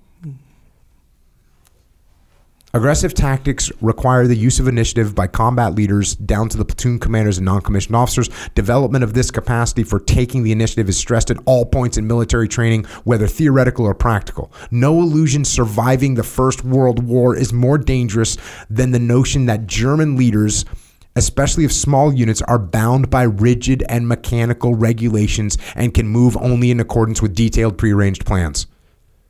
So again, that's what they started this war off. This is 1942. By the end, Hitler was dictating. They lost this. In actual fact, German leaders of small units have shown great skill in this war in adapting their tactics and flexibility to meet new situations. They have been trained to do this. The handbook on the German squad in combat illustrates the doc, the, this doctrine. Quote, in the execution of battle missions, one should be most careful to avoid the idea that only one solution can be right, can be the right one. Only success in an actual case could prove that a given solution was the right one. A model solution must not be drilled into the soldiers. They, and particularly the squad leader, should be trained to be flexible and should learn to be equal on any occasion. So this is kind of the antithesis of what you think of a Nazi, right? Mm-hmm. Just calling out for flexibility and for free thought. Mm-hmm. I mean, free thought is the antithesis of Nazi attitude. Nazi mm-hmm. attitude is we're all going to think the same thing. That's why we're going to start indoctrinating you when you're 10 years old. Mm. No, we want you to have free thought. And ultimately, this kind of thing, this is one of the things that leads America to have that open mind on the battlefield, to see what we can adjust, to figure out what we need to change, and start winning.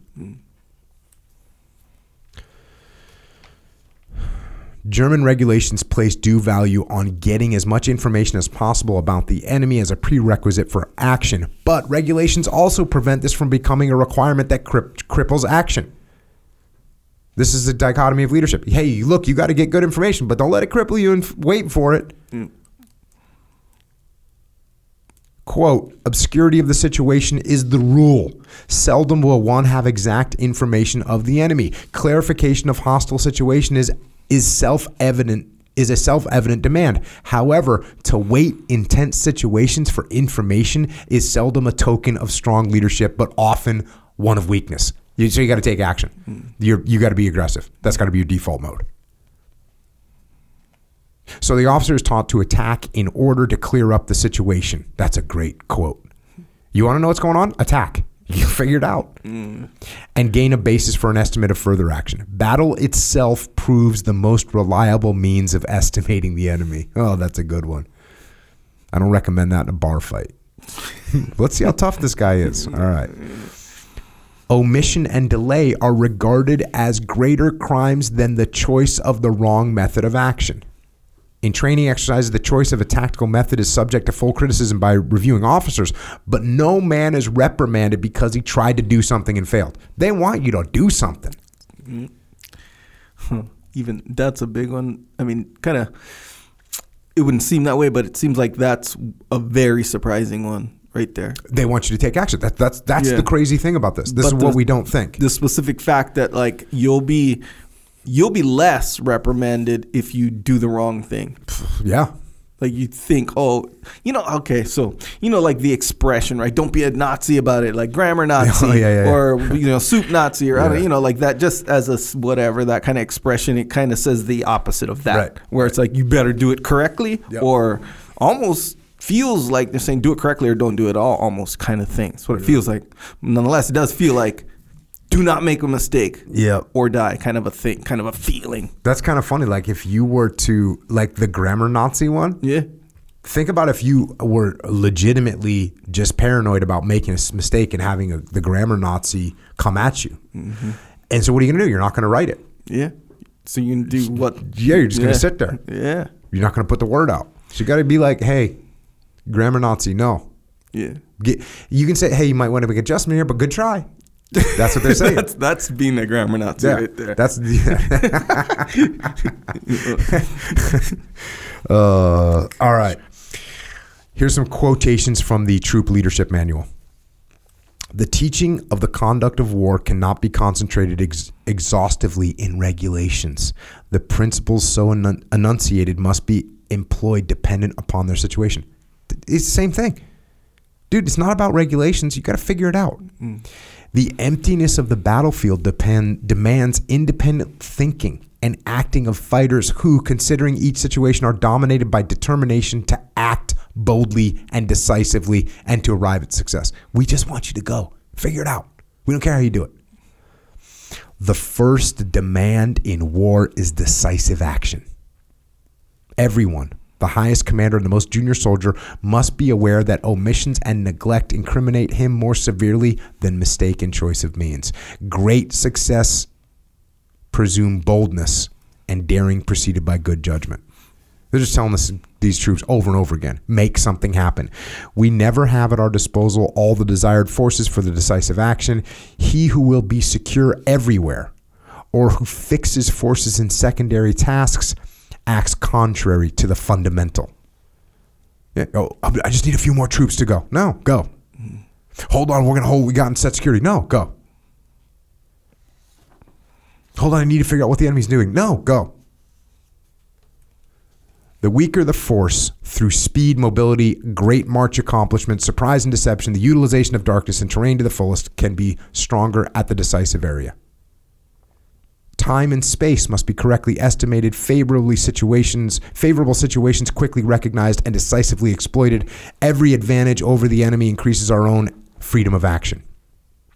The attack is launched in order to defeat the enemy. The attacker has the initiative. Superiority of leadership and of troops shows to the best advantage in the attack. Success does not always come to the superiority of numbers. A German officer commenting on the clearly uh, commenting early on the early campaigns of the war recognized the capacity of very young officers to meet these standards of leadership. So this is pretty impressive.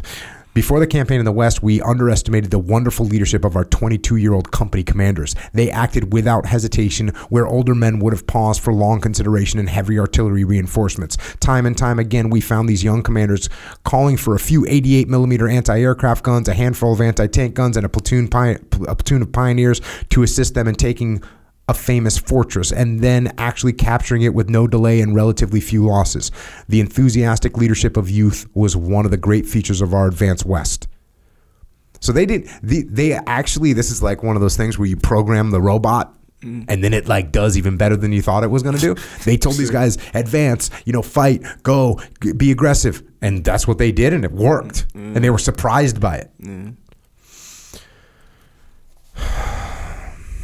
Next section is orders and communications. Aggressiveness cannot serve as the sole principle of tactics without leading to disaster. So there's the dichotomy. We want you to be ag- aggressive, but if you're just being aggressive, it can be a disaster.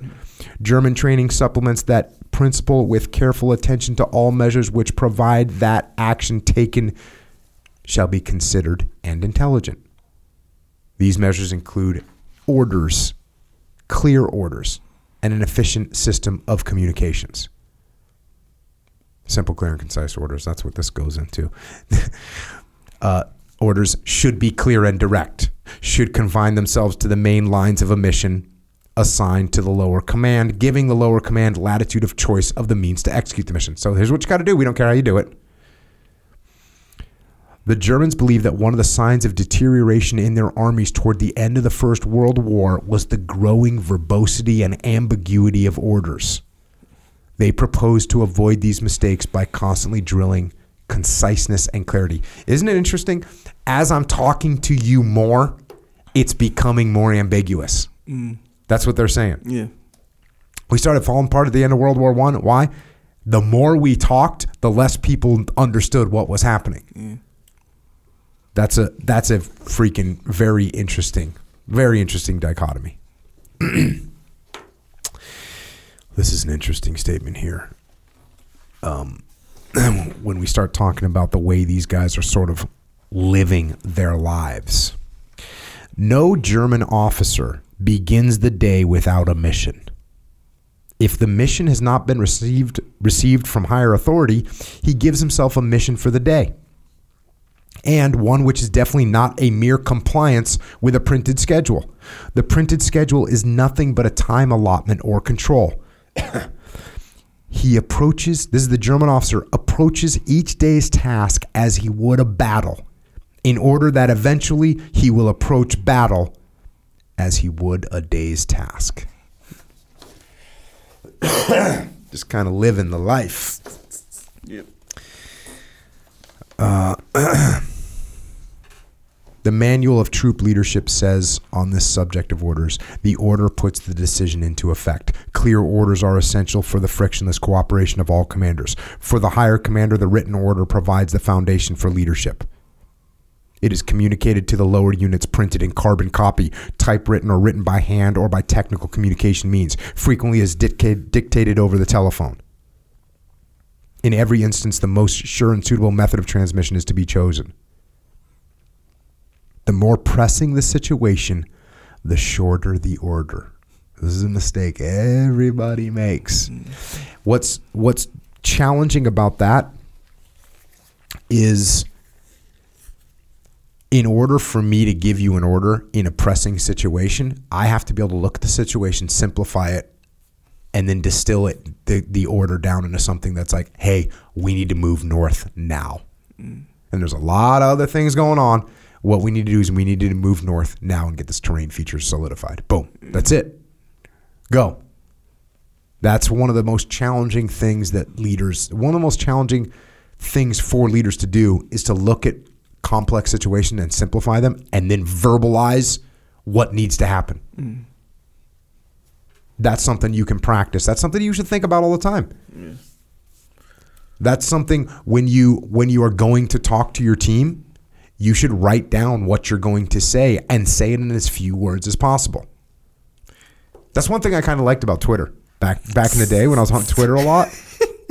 yeah, Seriously, right it was fun. You had to like you had to like you had 140 characters, Yeah. and then they made it easy, gave you 280 characters. Mm, yeah. But back in the day, 140 characters, you got to that, you, that's what you're going to do. It Good practice. became ambiguous after a while. Yeah, it did. You know, there's a that al- it always reminds me of the I think it's Leif. Maybe yeah, yeah. Leif tells the story of uh, BTF Tony, Mm-hmm. where Leif will go through his his orders or whatever he's Yeah. he's telling everybody, and then BTF Tony will be like, "Hey, I'm gonna remember Yeah. three of those things. Yeah. Which of them do you want them to be?" Yeah. Classic BTF Tony. That I mean, that would be so fun to say in a real situation.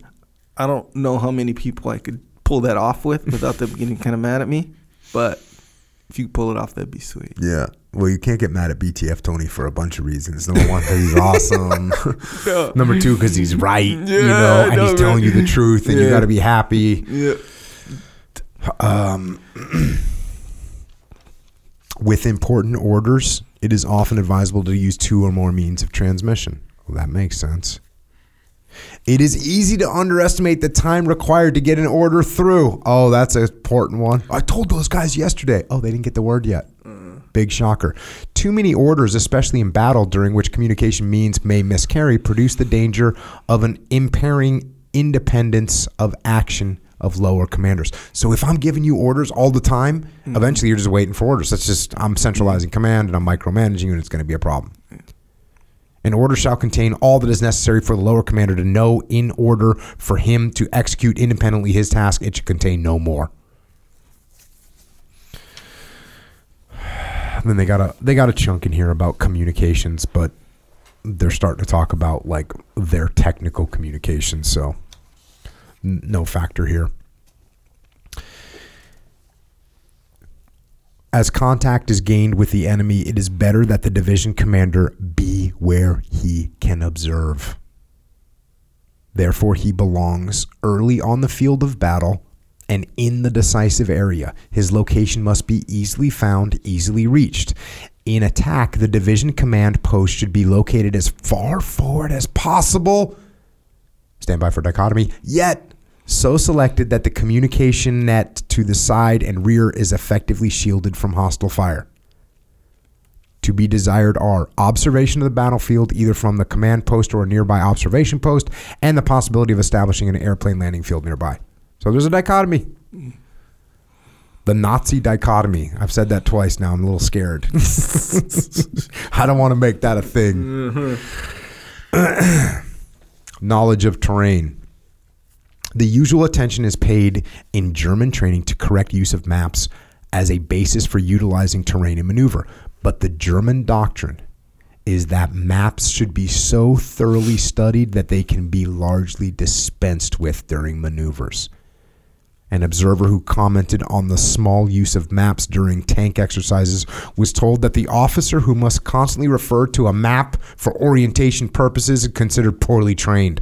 The map, once studied, should be carried in the mind rather than in the hand. That's when you get in the military. That's sort of like, from a leadership perspective, understanding terrain is like blue belt level. Like, and you know the difference between someone that doesn't train and a blue belt mm-hmm. is massive. Yeah. That's when you start to look at terrain and understand terrain. That's like when you get your blue belt. You're like, okay, I understand. Mm. I understand how I can utilize the terrain that we're facing to our advantage. Yeah. And what you're saying, just the, the, the method to do it, like the skill of it Yep. versus no skill. And even when you train, when we train as SEALs, like when we first go out and do immediate action drills, so we practice getting in gunfights and breaking contact with the enemy or assaulting the enemy, the first thing we do is we do it on a big flat open field. Mm. It's desert, but it's a big flat piece of sand. There's no terrain. It's just flat. And you're just going through the mechanics. Mm. And then as you get better, you start incorporating little pieces of terrain and then eventually you're using like wild terrain features. Hmm. Next section is called surprise. During the training phase, the importance of the principle of surprise in combat is constantly featured. According to German doctrine, surprise depends on the use of secrecy, deception, and speed. Secrecy dis- depends on maintaining the strictest discipline among troops. According to German military authorities, the use of deception to achieve surprise is comparatively unexploited. Speed of execution of any maneuver is an essential is essential for achieving surprise. This principle is extended to artillery practice. An observer notes that as much importance is now put on the speed of opening fire as on accuracy and as the attainment of heavy volume of fire. So, going to surprise some people. Again, this is uh, speed, surprise, and violence of action. That's what you learn day two at the SEAL team. Section 7 Training Methods. Subsection 20 Physical Conditioning and Marching. the importance of physical condition is fully recognized in German training doctrine. One of the services of the Hitler Youth, with its emphasis on sports, and the labor service is to furnish the army with recruits who are fully conditioned and toughened. The training period is thereby shortened and made more effective. A U.S. observer saw an infantry battalion on maneuvers in January 1940. With the temperature at 20 degrees, the troops lay patiently in four inches of snow, waiting their orders for over an hour. Many men had no gloves. This difficult period seemed to have no effect on their performance later. The hardening. Other observers of a German division in field exercises before the outbreak of war reported that fitness and endurance were made a fetish by both officers and men. The training purposes officers oh sorry for training purposes officers often went 24 hours without food troops carried heavy loads of mortars machine guns and other equipment as far as 1200 yards in fast rushes of 50 yards. Just before the exercises one engineer battalion had marched 85 miles through the mountains in 3 days. Good physical condition has been a basis for the notable march achievement of the German infantry. Despite all the mechanization of modern armies, German doctrine foresaw the possibility that motorized personnel might lose their equipment and have to move rapidly on foot. In some cases, German troops, under the prolonged strain of combat operations, have covered 30 to 40 miles a day for several days, and German sources claim a march of 44 miles in 24 hours during the Polish campaign. Reserve formations of older men are, hard, are held to nearly the same high standards. Despite these achievements, demand is made for even grading, greater attention to marching. An article in a German military review from 1940 states peacetime marching practice, though good, was not strenuous enough to prepare men for wartime marching conditions. In peacetime marching, too much consideration is given to the comfort and convenience of the troops despicable tone added by me. yeah. So you had these American observers over there in 1940. Actually, no, my grandfather was in the army, and he was over in Nazi Germany in 1939, mm. and he was he was talking to Nazi. I have I have his passport, and he actually he was an engineer, yeah. and he ended up befriending one of the Nazi German or Nazi army engineers that worked on weapon systems, mm. and he he became friends with them and got a bunch of blueprints of their weapon systems and stole them and brought them back to America and oh, turned them over. Damn, he did a little espionage. but I have uh, I had his passport. I don't, I don't, know where it is right now. I think my my dad might have it, but he, his passport has like all the the Nazi swastika stamps in it and stuff. And when he was over there, and you know, my grandfather spoke uh, Dutch, mm. and so he he met someone that they could he could communicate with. Huh.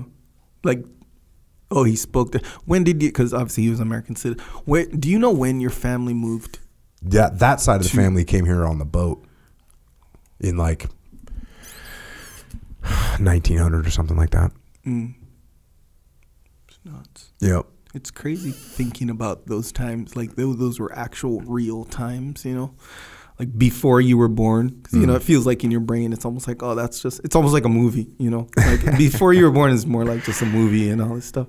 But it was like an actual time where people were actually living, yeah. actually going through their day to day life. Yeah, and you actually were.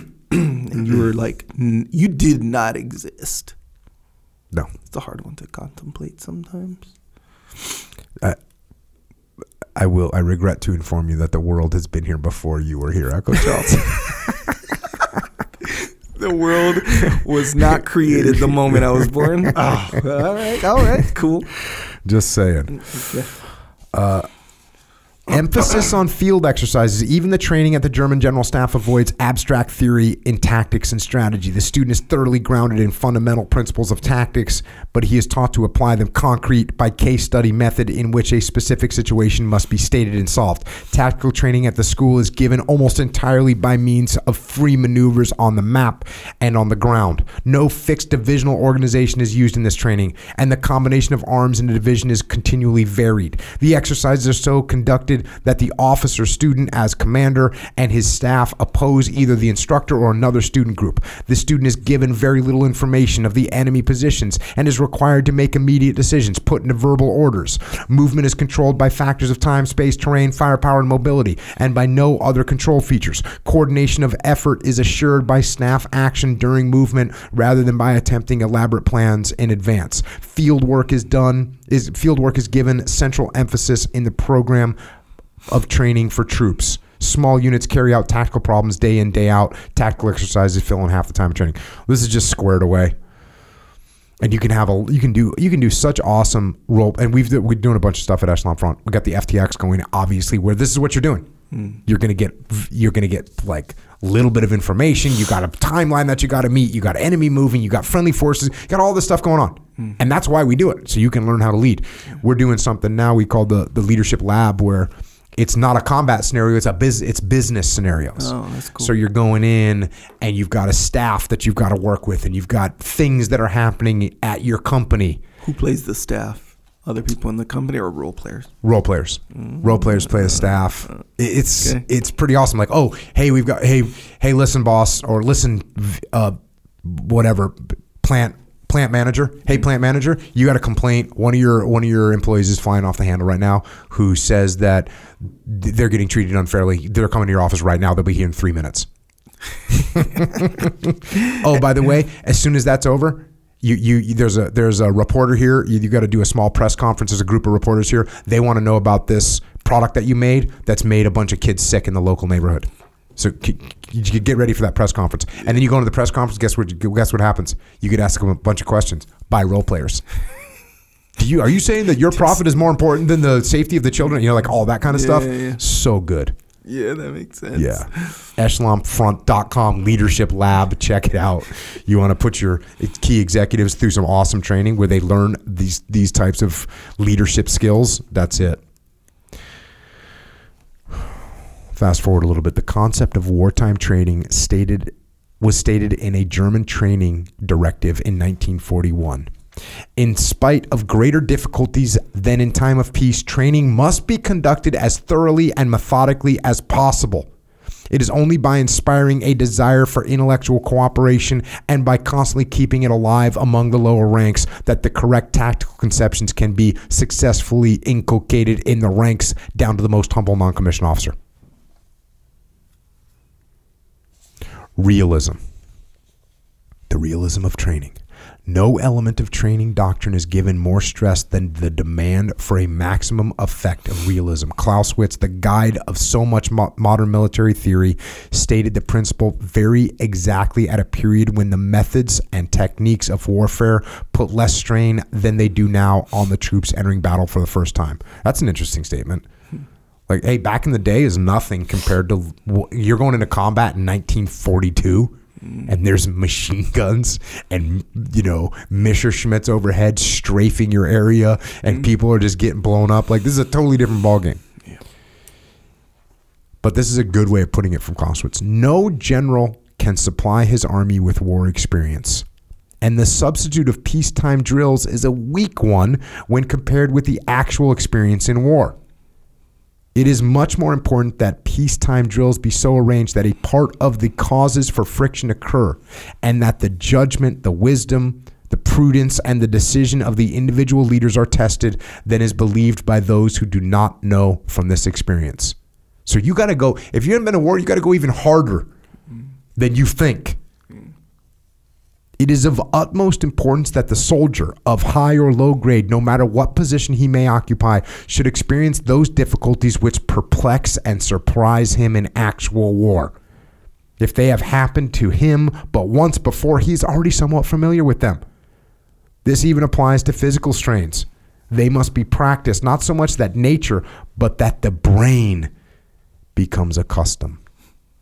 This is Uh, so absolutely critical. And, you know, I was so lucky to have been where I was in, and be able to run training in the SEAL teams because we just were able to execute on this. We were just absolutely able to execute on this 100% mm. and give super hard training, stressful training, decisions that needed to be made under time, under stress, under pressure, with mayhem going on, communications breaking down. Like we were able to do this over and over again. Mm. If you were a platoon commander, you were going to do this 12 times.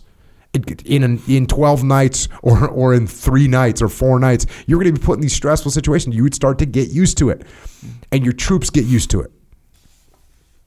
This is why law enforcement training needs to step it up. Yeah. It needs to step it up about a thousand percent hmm. so that people get used to these scenarios from training. The Germans have gone to great trouble and expense to carry out this principle in training. For one thing, troops in training exercises are provided with large amounts of practice ammunition of all sorts, including grenades, usually with reduced charges, but nevertheless requiring careful handling and involving some risk. Machine gun fire ball ammunition over the heads of attacking troops with very small safety margin, and trench mortars support the infantry within 50 yards of, of its objective. A German officer of engineers told an observer that we have considerable losses in wartime training, but this is unavoidable in familiarizing the men in handling of explosives and becoming an expert. The men know that losses in training would mean fewer losses in battle. In field exercise, the enemy is always represented by actual soldiers who advance and retreat, delay fire, fire blanks, and otherwise conduct themselves as the enemy should. Barbed wire, shell holes, trenches, artillery emplacements, and all the other features of actual combat are introduced as far as possible in every exercise. Remember when you uh guys for training got the laser tag system, whatever Yep. it's called? Um, when you shot it, was it? What did the gunfire? Was it like? It was a la- blank. oh, so it was. So it sounded real. S- Well, blanks don't sound as real I mean, as real yeah. guns, but yes, it went bang, Yeah, yeah, yeah. and th- then it shot the laser at the same time. What's the difference between the sound? Um, I don't think I've ever heard a blank. There's a quieter. Really? It's it's it's it's considerably quieter. Although the machine gun blanks are pretty freaking loud. Yeah. But like a an M4 or M16 type blank is pretty weak. Bro. Like, Like you probably don't need air pro. Oh, for okay. I mean, it's loud, like but it's not. It's not crazy. Yeah. Yeah. You ever watch uh, Snatch? Remember that movie? Yeah. I don't remember too much about it. Guy Ritchie. Anyway, they they had these uh replica. They were gonna do some robbery. Oh yeah. This is the this is the 50 cal that says replica on it, right? The Desert Eagle 50 cal that says replica No, on no, it. no. no. Isn't Oh, that in that movie though? Yes, but Okay. they're close. That's not what ha- what happened. Was actually yes. The, so it was like the that scene Mm-hmm. or the part of that scene anyway. So they these guys, these three thugs, go and they get these guns that are replica guns. He's like, I even got extra loud blanks. Mm.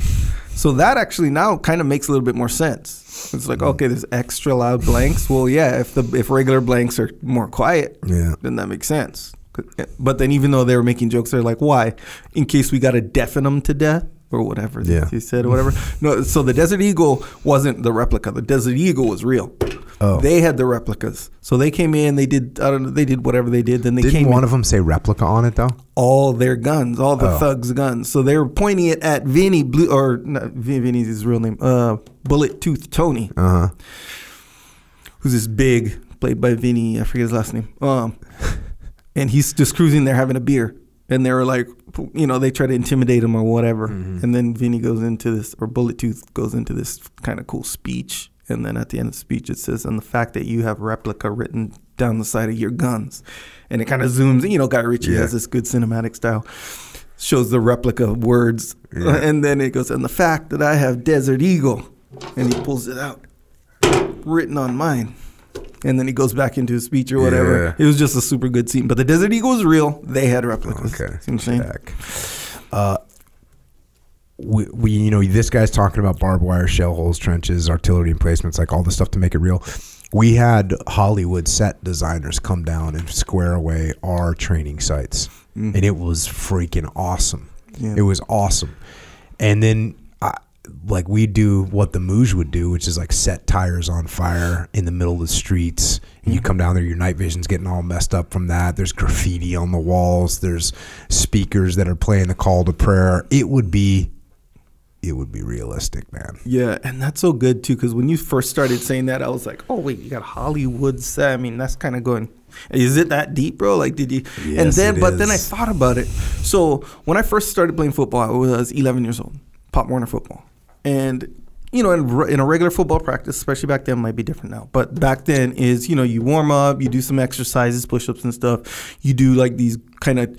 They're called grass drills, but they're like essentially coordination drills, you know. yep. Um, and then you do some technique stuff, and then you do a scrimmage, pretty much every day with your pads on too. So it's so it's essentially it's essentially full contact scrimmages, right?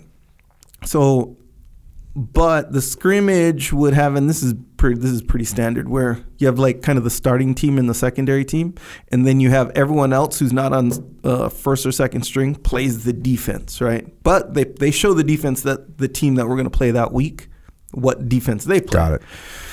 So, and then if the player, and here's what our coaches would do if there was a star player somewhere, like maybe the defensive end or something like that was a star player, or the safety or the linebacker was was kind of the star player, especially when you're young, it kind of it stands out more. Um, they would get like one of our really good players to play that guy. And if he did something unique, they would make that guy do that unique thing. So they try to pr- try to make it realistic, like and replicate it, right? So I remember them. I remember thinking, like, all right. I mean, you know, we run plays, but I didn't realize how much of a difference it is from running plays against a generic defense versus running plays against a very specific defense. So, and, and, you know, I'm 11 years old, so uh, it's not dawning on me, right? So I'm like, whatever, though. We'll, we'll practice or whatever. And from week to week, it would be different. You could feel the difference with who we're playing, and they'd all be the same guys, guys on our team, right, in practice. But rewind back to that first game and the first time you play, and you see the exact same thing as we were practicing. It's different jerseys, which is weird, but even that little detail, it's kind of like, whoa, that kind of stood out. You could see the little differences, like, oh, I've been used to this practice so much, you know, over these weeks or whatever. The littlest difference stands out. So the more accurate you can make it, the better. So you don't get distracted by all these little differences, right? So then I thought back to your, you know, scenario where you're hiring um, set designers and all that, and you're like talking about burning tires and doing all this little stuff that I'm like, "Mm, who cares if there's a burning tire or not? You know, like, bro, you're here to do a mission. The burning tire is not going to distract you. the thing is, it wouldn't be surprising to me, given what I already know. Everything would be distraction if you haven't seen Mm-hmm. it before.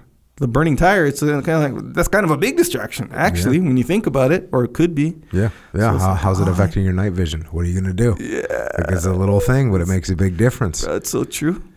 So- So. true. Even like okay, so like football. There, I remember. th- so this guy, his name is Kelly. He was kind of a you know kids are bigger. Yep.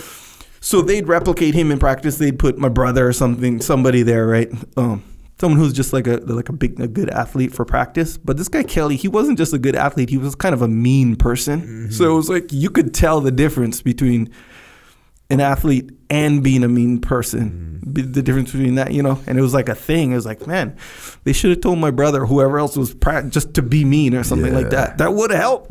just that little detail would have helped. they were a you know? little surprised. Yeah.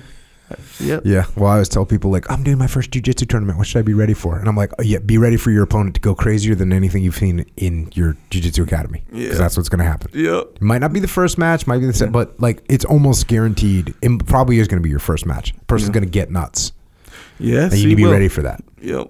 and actually, there's ways to get ready for that, even though it does get a little bit more, just like Yeah. football, and Extra just like anything. It gets dangerous after a while if you start practicing Yeah, yeah, that yeah, yeah, hard with yeah, it, you know. Yeah, yeah, you can't. But to do like an in-house tournament Yeah, or that's a good like way. or or a replicated tournament like they, that we did it a few times Yeah. where it's like oh everyone like make a big circle and we're gonna do a thing points matter yeah yeah exactly Yeah, right. it is. helps Start it start tracking points. That's the thing. Yep. Right. and people watching and yelling and cheering and there being a ref counting your points it's kind of like when things matter a little bit more it's like right even it's all just psychological but it helps man. Isn't everything? it is. yes sir yeah. Um, the handbook on squad combat says one should use real troops as much as possible to represent the enemy. The soldiers will much less will be much less likely to make mistakes in wartime if they see during the training instead of a dummy a real and active enemy. This is, you know, you talked about using that laser tag system, and when we started using simunition and paintball, it was just totally different. I mean, imagine that. That paper target doesn't shoot back, it doesn't move. That's mm-hmm. the main concerns of the enemy. They're going to shoot back and they're going to move. A paper target doesn't shoot back and doesn't move. So that training is, even though live fire training, you have to do it and you need to do it to a point where it's second nature, live fire against targets. Hmm. But the real stressors should come when you start doing force on force training. Yeah. Yeah, that that's a just sh- the person or the enemy, whatever, shooting back. Just that, not the moving thing. Mm-hmm. Like, what if there was stationary targets that actually shot back? Just that alone, huge deal. Yeah. On the flip side, just them moving around versus not moving, huge deal. Totally. And then now you got now you're missing in live fire training. Uh, and this is obviously my little theory. I don't sit in the scenario, but those two put together, Yeah. bro, isn't that kind of night and day? It's a whole different a training whole different scenario. training scenario. Yeah. And we adjusted our tactics when we figured that out. Yeah. Because our our tactics had evolved from Vietnam. They had evolved to a point where they weren't realistic anymore. Mm-hmm. Because we spent all these we spent 20 years shooting at paper targets that weren't moving. And so we developed tactics to do it very quickly, Mm-hmm. but it was against inanimate objects. The minute we started getting paintball and simunition into the game, you start realizing, oh, that's not going to work. We can't all stand in a big group like this. Mm-hmm. We need to take this into consideration. We need to take that into consideration. All so things we got a lot better. When we started doing force on force training. It's the same thing to be said for jiu-jitsu and UFC, right? When you just when I used to walk up to you and throw like a whatever punch and you would fall down like I threw a simulated punch and you simulated falling down and I simulated broke your, you know, your heart with a with a two finger punch or whatever. You know what I mean? It's called the dim mak. yeah, with a dim mak. Then it's like it seemed to work good. Like and it was oh, pretty yeah. awesome. Yep. But then the minute I got into a fight with some drunk wrestler and got, and got caught a beat down, I'm like, this doesn't work. And what jujitsu is, jujitsu is like, oh, you're training to, you're training as hard as you can to put the person in a submission hold that then they don't die hmm. because they tap. Well, it's the same thing. I shoot you with paintball in the neck or the thighs, which is where I'm aiming because it hurts the worst. Okay. All right. So when I shoot you there, you don't die, but you learn a lesson. So how how different is it? You ever played regular paintball? yes, Just regular. Okay, so simunition. That's the Yep. paintball that you guys have. Yep. What's the difference? Is there any difference? What's as far as how simunition, simuni- simunition. You shoot it from your real weapon. Yeah, and it and it goes bang. It goes, it goes bang, not loud. You know, it's not. It's just a little. Oh, okay. It's a little tiny bang. Uh, you have to change your magazines. It's not like we have 400 paintballs and a freaking hopper on top of your gun. You're just laying yeah. waste, right? you have to change magazines. You're, they the kind of simunition does jam a little bit, Oh, for uh, which is a bummer. what's the um what do you, what would you call it? The propellant or whatever? Like how does it? It's an explosion. Yeah, Oh, it's like a little explosion. All right. Dang. And so, and it comes out. I would. I don't know if it comes out like faster. It seems to. I think it's a little bit faster. and I think it hits a little bit harder. Then it's a smaller projectile, so it hurts a little bit more. Oh, okay. But it, but it is. It has paint in it, and Yeah. you get you know you get a little paint on you, and it's very effective. It's uh, the thing. The reason that we also use the laser tag system is because the paintball and the simunition is only good for you know 30, 40 yards. Oh. Eh, Oh, yeah, so it's good in the house. It's good in the hallway. It's good in a CQC environment. Yeah. But out in the field, it's no good. It doesn't work good. Huh. You can use a little bit, like even in a mountain environment, you need to use regular paintball guns Mm. eventually so that you can get some distance. You can put down cover fire like across the street. But even that's not very that's not very accurate. Yeah. Um, but then, but then the lasers, they're good at like three, four, five hundred yards. Well, maybe three hundred yards, but but that's that's legit. Like Yeah. you can get some legit training. And the, do the laser, and this is just my predicting or estimating, kind of a, imagining. So the, when you're with the lasers, don't you lose an element of stress a little bit because there's nothing actually coming and hitting you? Yep.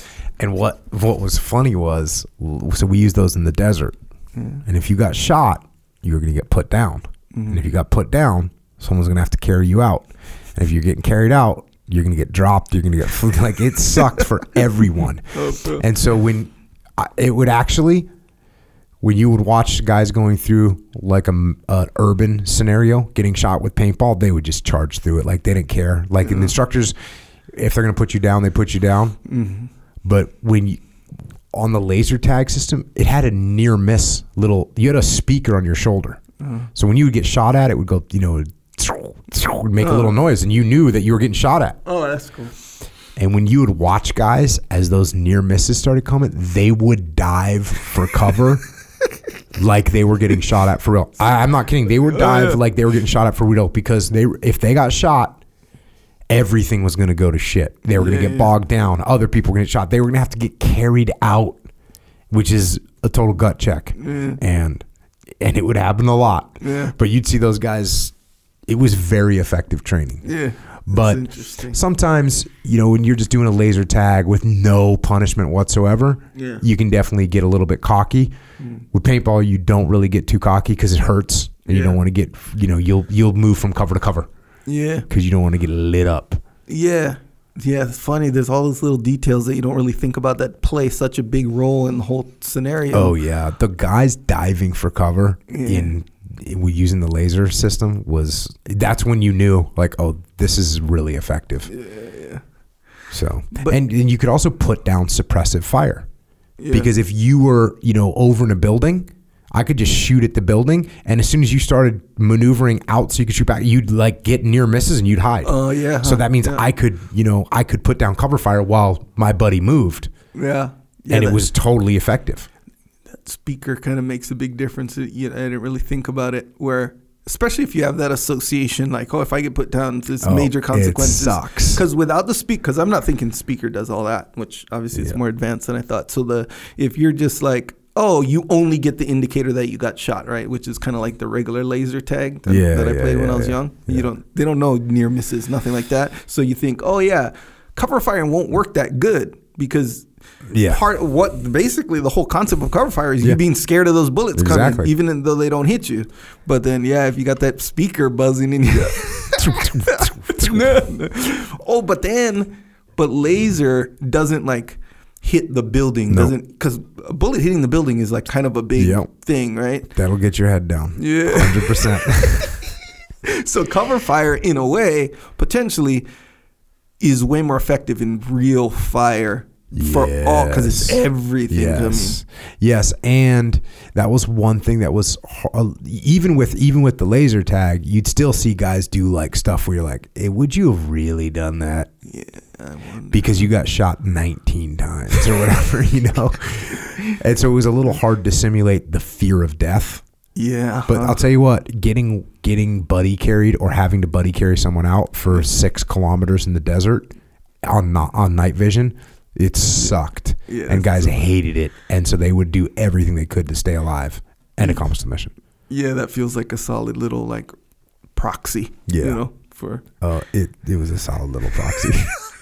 I mean, obviously you can't shoot the guys and kill them, right. but man, it's Hmm. you don't want to hump someone out in the desert. It's No. freaking terrible. Especially someone like you. Yeah, and in and sometimes guys would, you know, a, a, a task unit would have twelve down men. it would just be awful. Like if they did, if they didn't, if the leadership wasn't making good decisions and they weren't covered and moving, and if things weren't, you know, simple and clear, and they didn't prioritize, you would get 12, mm-hmm. 13, 14. And sometimes, you know, we'd kill so many of them and it'd be like, all right, you guys are done. Just walk back. You you failed. Oh yeah. And that's when you're getting reloaded, and now you got a whole nother stress, right? yeah. Because they don't want to get, they don't want to fail, of course. Yeah. So it'd be a bummer. But it was Yeah. really good. It was it was great to be able to be a part of that training. Yeah. That that's that's cool how it evolved into like that that close to realistic. Yeah, Those paintballs, like especially if the simunition hurt more than like paintball kind of hurts. Mm. Like if Simunition hurts too. yeah, About, I'd say it's probably about the same. yeah. Probably about the same. Bro, I got whacked like a couple times, like in the side. Yeah. And I wasn't wearing like padding or nothing, only No. just the face one. Yeah. Um. And yeah, I got and it leaves like a straight up wound, Yeah. like on your thing, like a Get welt or whatever. Yeah, that's that's something. It's not nothing. I'll tell Mm-hmm. you that. thoroughness. Realism in German training methods is one aspect of their general demand for thoroughness. German officers, in particular, and the enlisted men as well, are taught to regard themselves as men engaged in a highly skilled and highly honorable profession and to take pride in acquiring the details of military techniques. To encourage this point of view, soldiers are put as little as possible on fatigue work and non military labors which are performed by civilians. And the last thing we'll talk about from this document is marksmanship. German, German training has tended to put emphasis on volume of fire rather than accuracy. An observer believes that their ability to concentrate fire at vital point is superior to our own, but that their standards of marksmanship are inferior. However, a German article in late 1941 makes the point that volume of mechanical fire will not replace accurate individual shooting and that sharpshooters can perform invaluable tactical missions. So they they did concentrate on volume of fire and they concentrate on marksmanship, the basic skills of shooting. And there you have it. And and as you can see, um, many of those principles uh, are, are the same principles that are taught in the U.S. military, and really the same principles that are taught by any sort of leadership education right and and that's why it's very strange to read this document and recognize that these principles are being utilized by the most evil or at least one of the top evil empires uh, to have ever existed. And yet they're talking about taking care of their people and and making sure everyone understands the why. And you can see, as I mentioned earlier, that that while these principles were implemented down the chain of command, clearly at the top, these principles didn't exist at all. A tyrannical leader of Hitler, massive ego, driven by his own insecurities, driven by paranoia, lack of trust, like all these things that these book this, book talks about, Hitler didn't have. 'em. And that's why you end up in this disaster and this horrific the the horrific atrocities that that the Nazis created and the horrific atrocities of the war which which you know what you you know you were talking about earlier I kind of made fun of you about like oh the world didn't exist before I was here right It- it's it's kind of inconceivable in some ways to understand the broad absolute horror of World War II and the Holocaust and the the deaths the the woundings the loss of life the destroyed uh, communities. It's it's it's kind of hard to really truly understand that those things occurred at all. It can be very, very difficult to understand that. They seem inconceivable, I guess. If you truly look at them, it seems, it seems inconceivable. If you think about the millions of people, you know, millions of people, millions of people dying. It's hard to it's hard to understand a million dollars. It's hard to understand, you know, a million a million people going to a, a, you know at a at a big giant arena. There's only hundred thousand people there. Picture that times ten. Eh, eh, eh, and that's there, there you have a million. And each one of those people is an individual with a family and dreams and a life and and and thoughts. And when you start talking about the scale of death and destruction in World War II, it's just it's hard to conceive what that really means. But it did happen. And we have to study history and have to study our enemies and what their thought processes were to make sure that history does not repeat itself.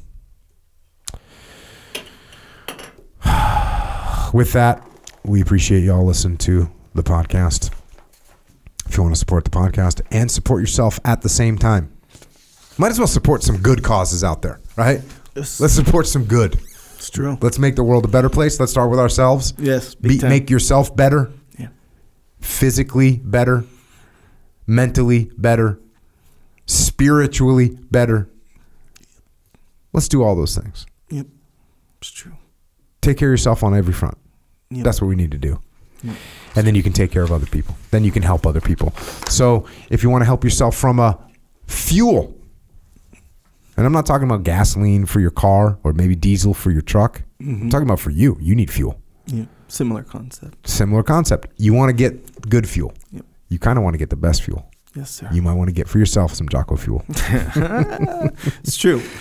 Yeah, it's very true. Uh, you know, uh, as I keep reminding you off air that I am on the path, kind of strict, Oh yeah, yeah. like kind of legitimately strict. Ever since um, COVID started, Mm-hmm. I put on some pounds, some good, some bad. and uh, you know, varying levels of success in going back to you know to where I was before that. Also, I just got back from the motherland, Hawaii. Yeah. and you know how that can go sometimes. But nonetheless, the point is, I'm on the path. Mm-hmm. So routine back in full swing, hundred percent.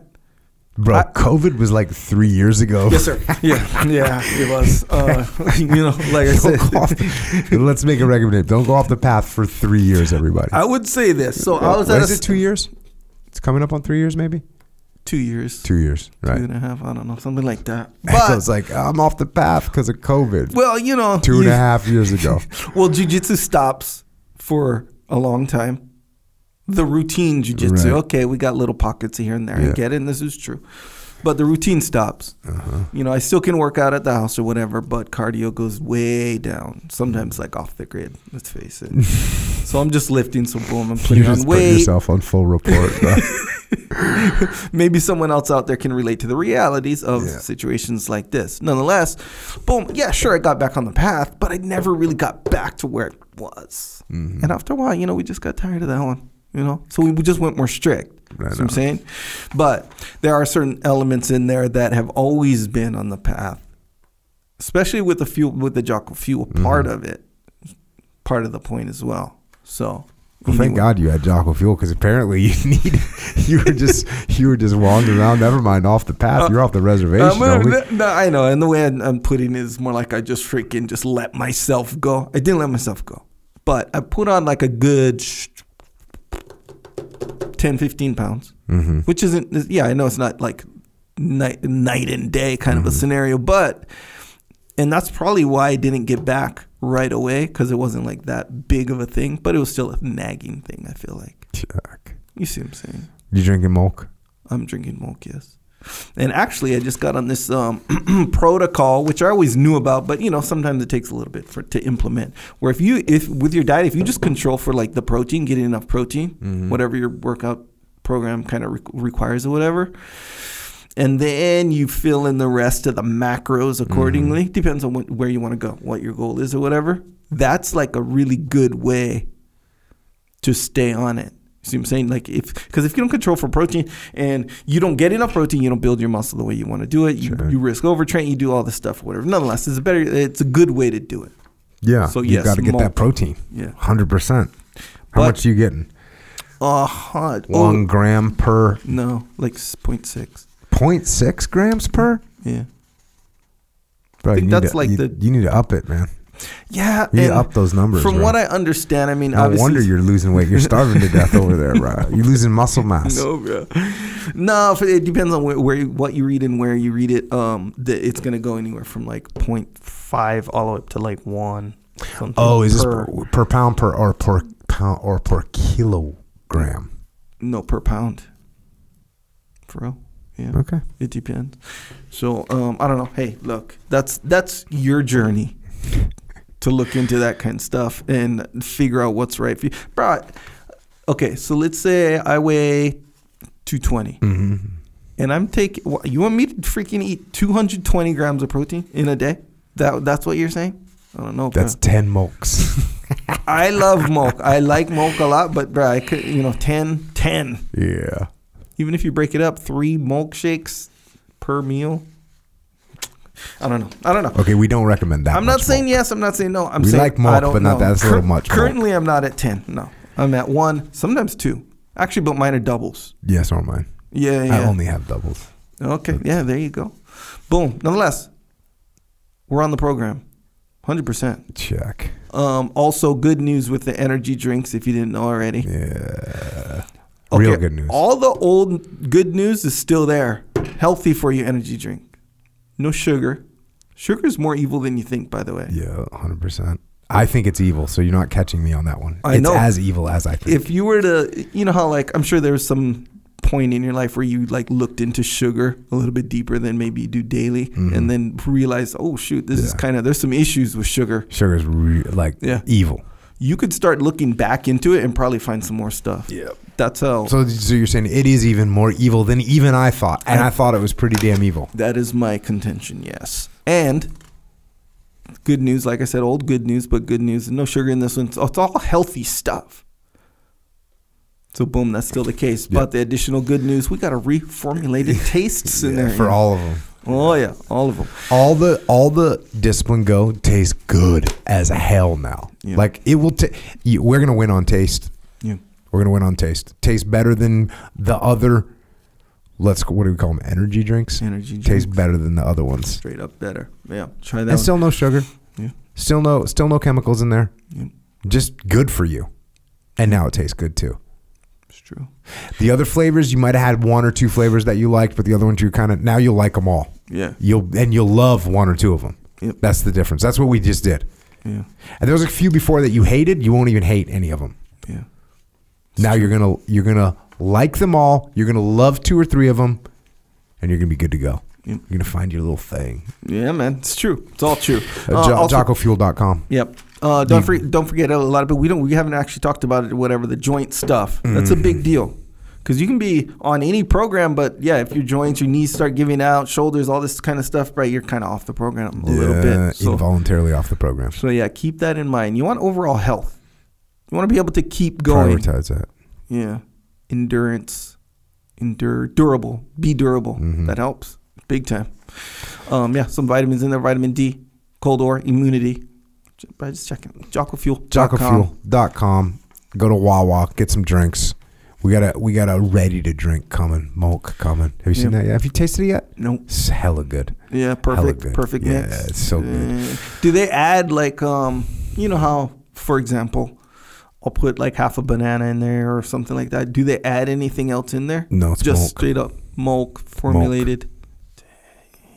All right. Perfect ratios. You could throw a banana in there if you're feeling it. Scientifically uh, Yeah. proven perfect ratios. Okay. All right. It's good. Uh, go to Wawa, get the drinks. Go to Vitamin Shop, get this stuff. Go to if you're in Texas, go to HEB. Go to HEB, rolling hot, and get yourself some milk. Mm. That's what I'm saying. Yep. Uh, also, get some Origin Hunt, OriginUSA.com. You can get a bunch of, you can get jeans, boots. You know what you can get, but you can get stuff that's made in America, not stuff that's literally made in a tyrannical country like the one we just talked about. Yeah. It's a little bit different, but the principles are kind of there. Similar. Let's not support that. Let's support America where people are free. How about that? That's a good idea. OriginUSA.com. Get yourself some boots, jeans, some jiu-jitsu gear, gi. Well, yeah. It's true. Also, you want to represent why you're on this path, like I think a lot of us do, pretty much every day. JockoStore.com. Shirts, hats, hoodies on there as well. I know it's summertime. I get it. But at some point, it's going to be fall, then winter. I've got some hoodies on there. Um, discipline equals freedom. That's what you're representing. The Jocko Store stuff. Uh, the shirt locker, by the way. What I don't know that I've that you've ever told me your assessment of the shirt locker in any thorough way. See. I, I like it. There's my assessment. If you don't know what that is, subscription situation, you get a new shirt every month. Creative, they're different, different designs. Pretty much every single one has been a success. Varying levels of, you know, there are, are sporadic um, outliers that might, you know, they might be too hard. For. There's a couple of objections over a couple. Objections. They, they, the the con- conceptual element behind them might have went, over some people's heads, or maybe hit them too hard. or hit them too hard right in the face. Yeah, a little bit. That's what it seemed like. Shirtlocker.com. Is that a thing? No. No, it's just JockoStore.com. I'm just making up my own dot coms. JockoStore.com. You click. This is a big thing. Click. Shirt Locker. Boom. Okay, check it out. You can see some previews too. That's the thing. Look, I'm not going to give it all away. you know, as far as what designs are what or whatever, but you can see some previews, some hints of like what the next one is, what some past ones were. Also, if you're a member, you can buy any of the past ones, by the way. That's pretty legit. Yeah. So, you know, you, th- you thought you missed out on one, don't worry, you can You grab brought it back. But you can bring it right back. You want uh, your neighbor, because this is hap- this happens a lot, where you're gonna be wearing one, and someone will be like, "Bro, where'd you get that shirt?" Like the one that says "good," right? You know, we have some good shirts on the Mm-hmm. Store. Cool. Now we got a better one. There's or a different one, we'll a say. slightly, and it's like it's cool. It looks really good. And I got a literal phone call saying, "Where? Who got that shirt? Where can we get that shirt? My wife wants it." You sign up, you can get your wife one, your neighbor one, whatever you like. See what I'm saying? Check. Uh, that's jockostore.com. Subscribe to the podcast. Check out the Jocko Underground. We just recorded a couple episodes of that, go, talking interesting information. Talk about keeping our own little platform. We have our own little platform. We don't own this platform that you're listening to, unless you're in Jocko Underground right, right now. But we don't own uh, iTunes. We don't own Spotify. We don't own YouTube. We get kicked off any of those. I don't know. We talked about the Nazis today. Will that get us kicked off? Oh yeah, huh? I mean, who knows? Yeah, there's like terms that get you like Get flagged. kind of flagged. Yeah, huh? Yeah, they're for real art. Yeah. In fact, it's so And apparently. we've been flagged before. Oh yeah, We've been see- flagged a few times. And that's kind of what prompted this JockoUnderground.com. Because we don't know when we're going to get kicked off for saying something. Yeah. So if you want to support that, $8.18 a month, we appreciate it. Check out the YouTube channel. Check out Psychological Warfare. Check out FlipsideCanvas.com. Dakota Meyer making awesome stuff to hang on your wall. I've written a bunch of books. Check them out. Uh, you know what they are. Echelon Front. Talked about that a little bit today. Leadership Lab, FTX. We got the muster coming up. So I think that's the next one is in Atlanta. Hot Atlanta, October 12th to the 14th. We sold out all these things. So if you want to come, get there early, register. Go to extremeownership.com for our, or that's echelonfront.com. If you want to do online training, you want to go through some courses, you want to understand this stuff at a deeper level, go to extremeownership.com and take some courses, some online courses. Mm-hmm. I'll be sitting there telling you what's up. You can come and ask me questions. Extremeownership.com. And if you want to do your duty from a charity perspective, check out Marc Lee's mom, Mama Lee. She's got a great charity organization. And if you want to donate to her organization or you want to get involved, go to americasmightywarriors.org. And you've also got heroesandhorses.org. Micah, he's up there in the wilderness. They're wrapping up their course right now, 41 days out in the bush, reconnecting with your soul. That's for veterans. Check it out, heroesandhorses.org.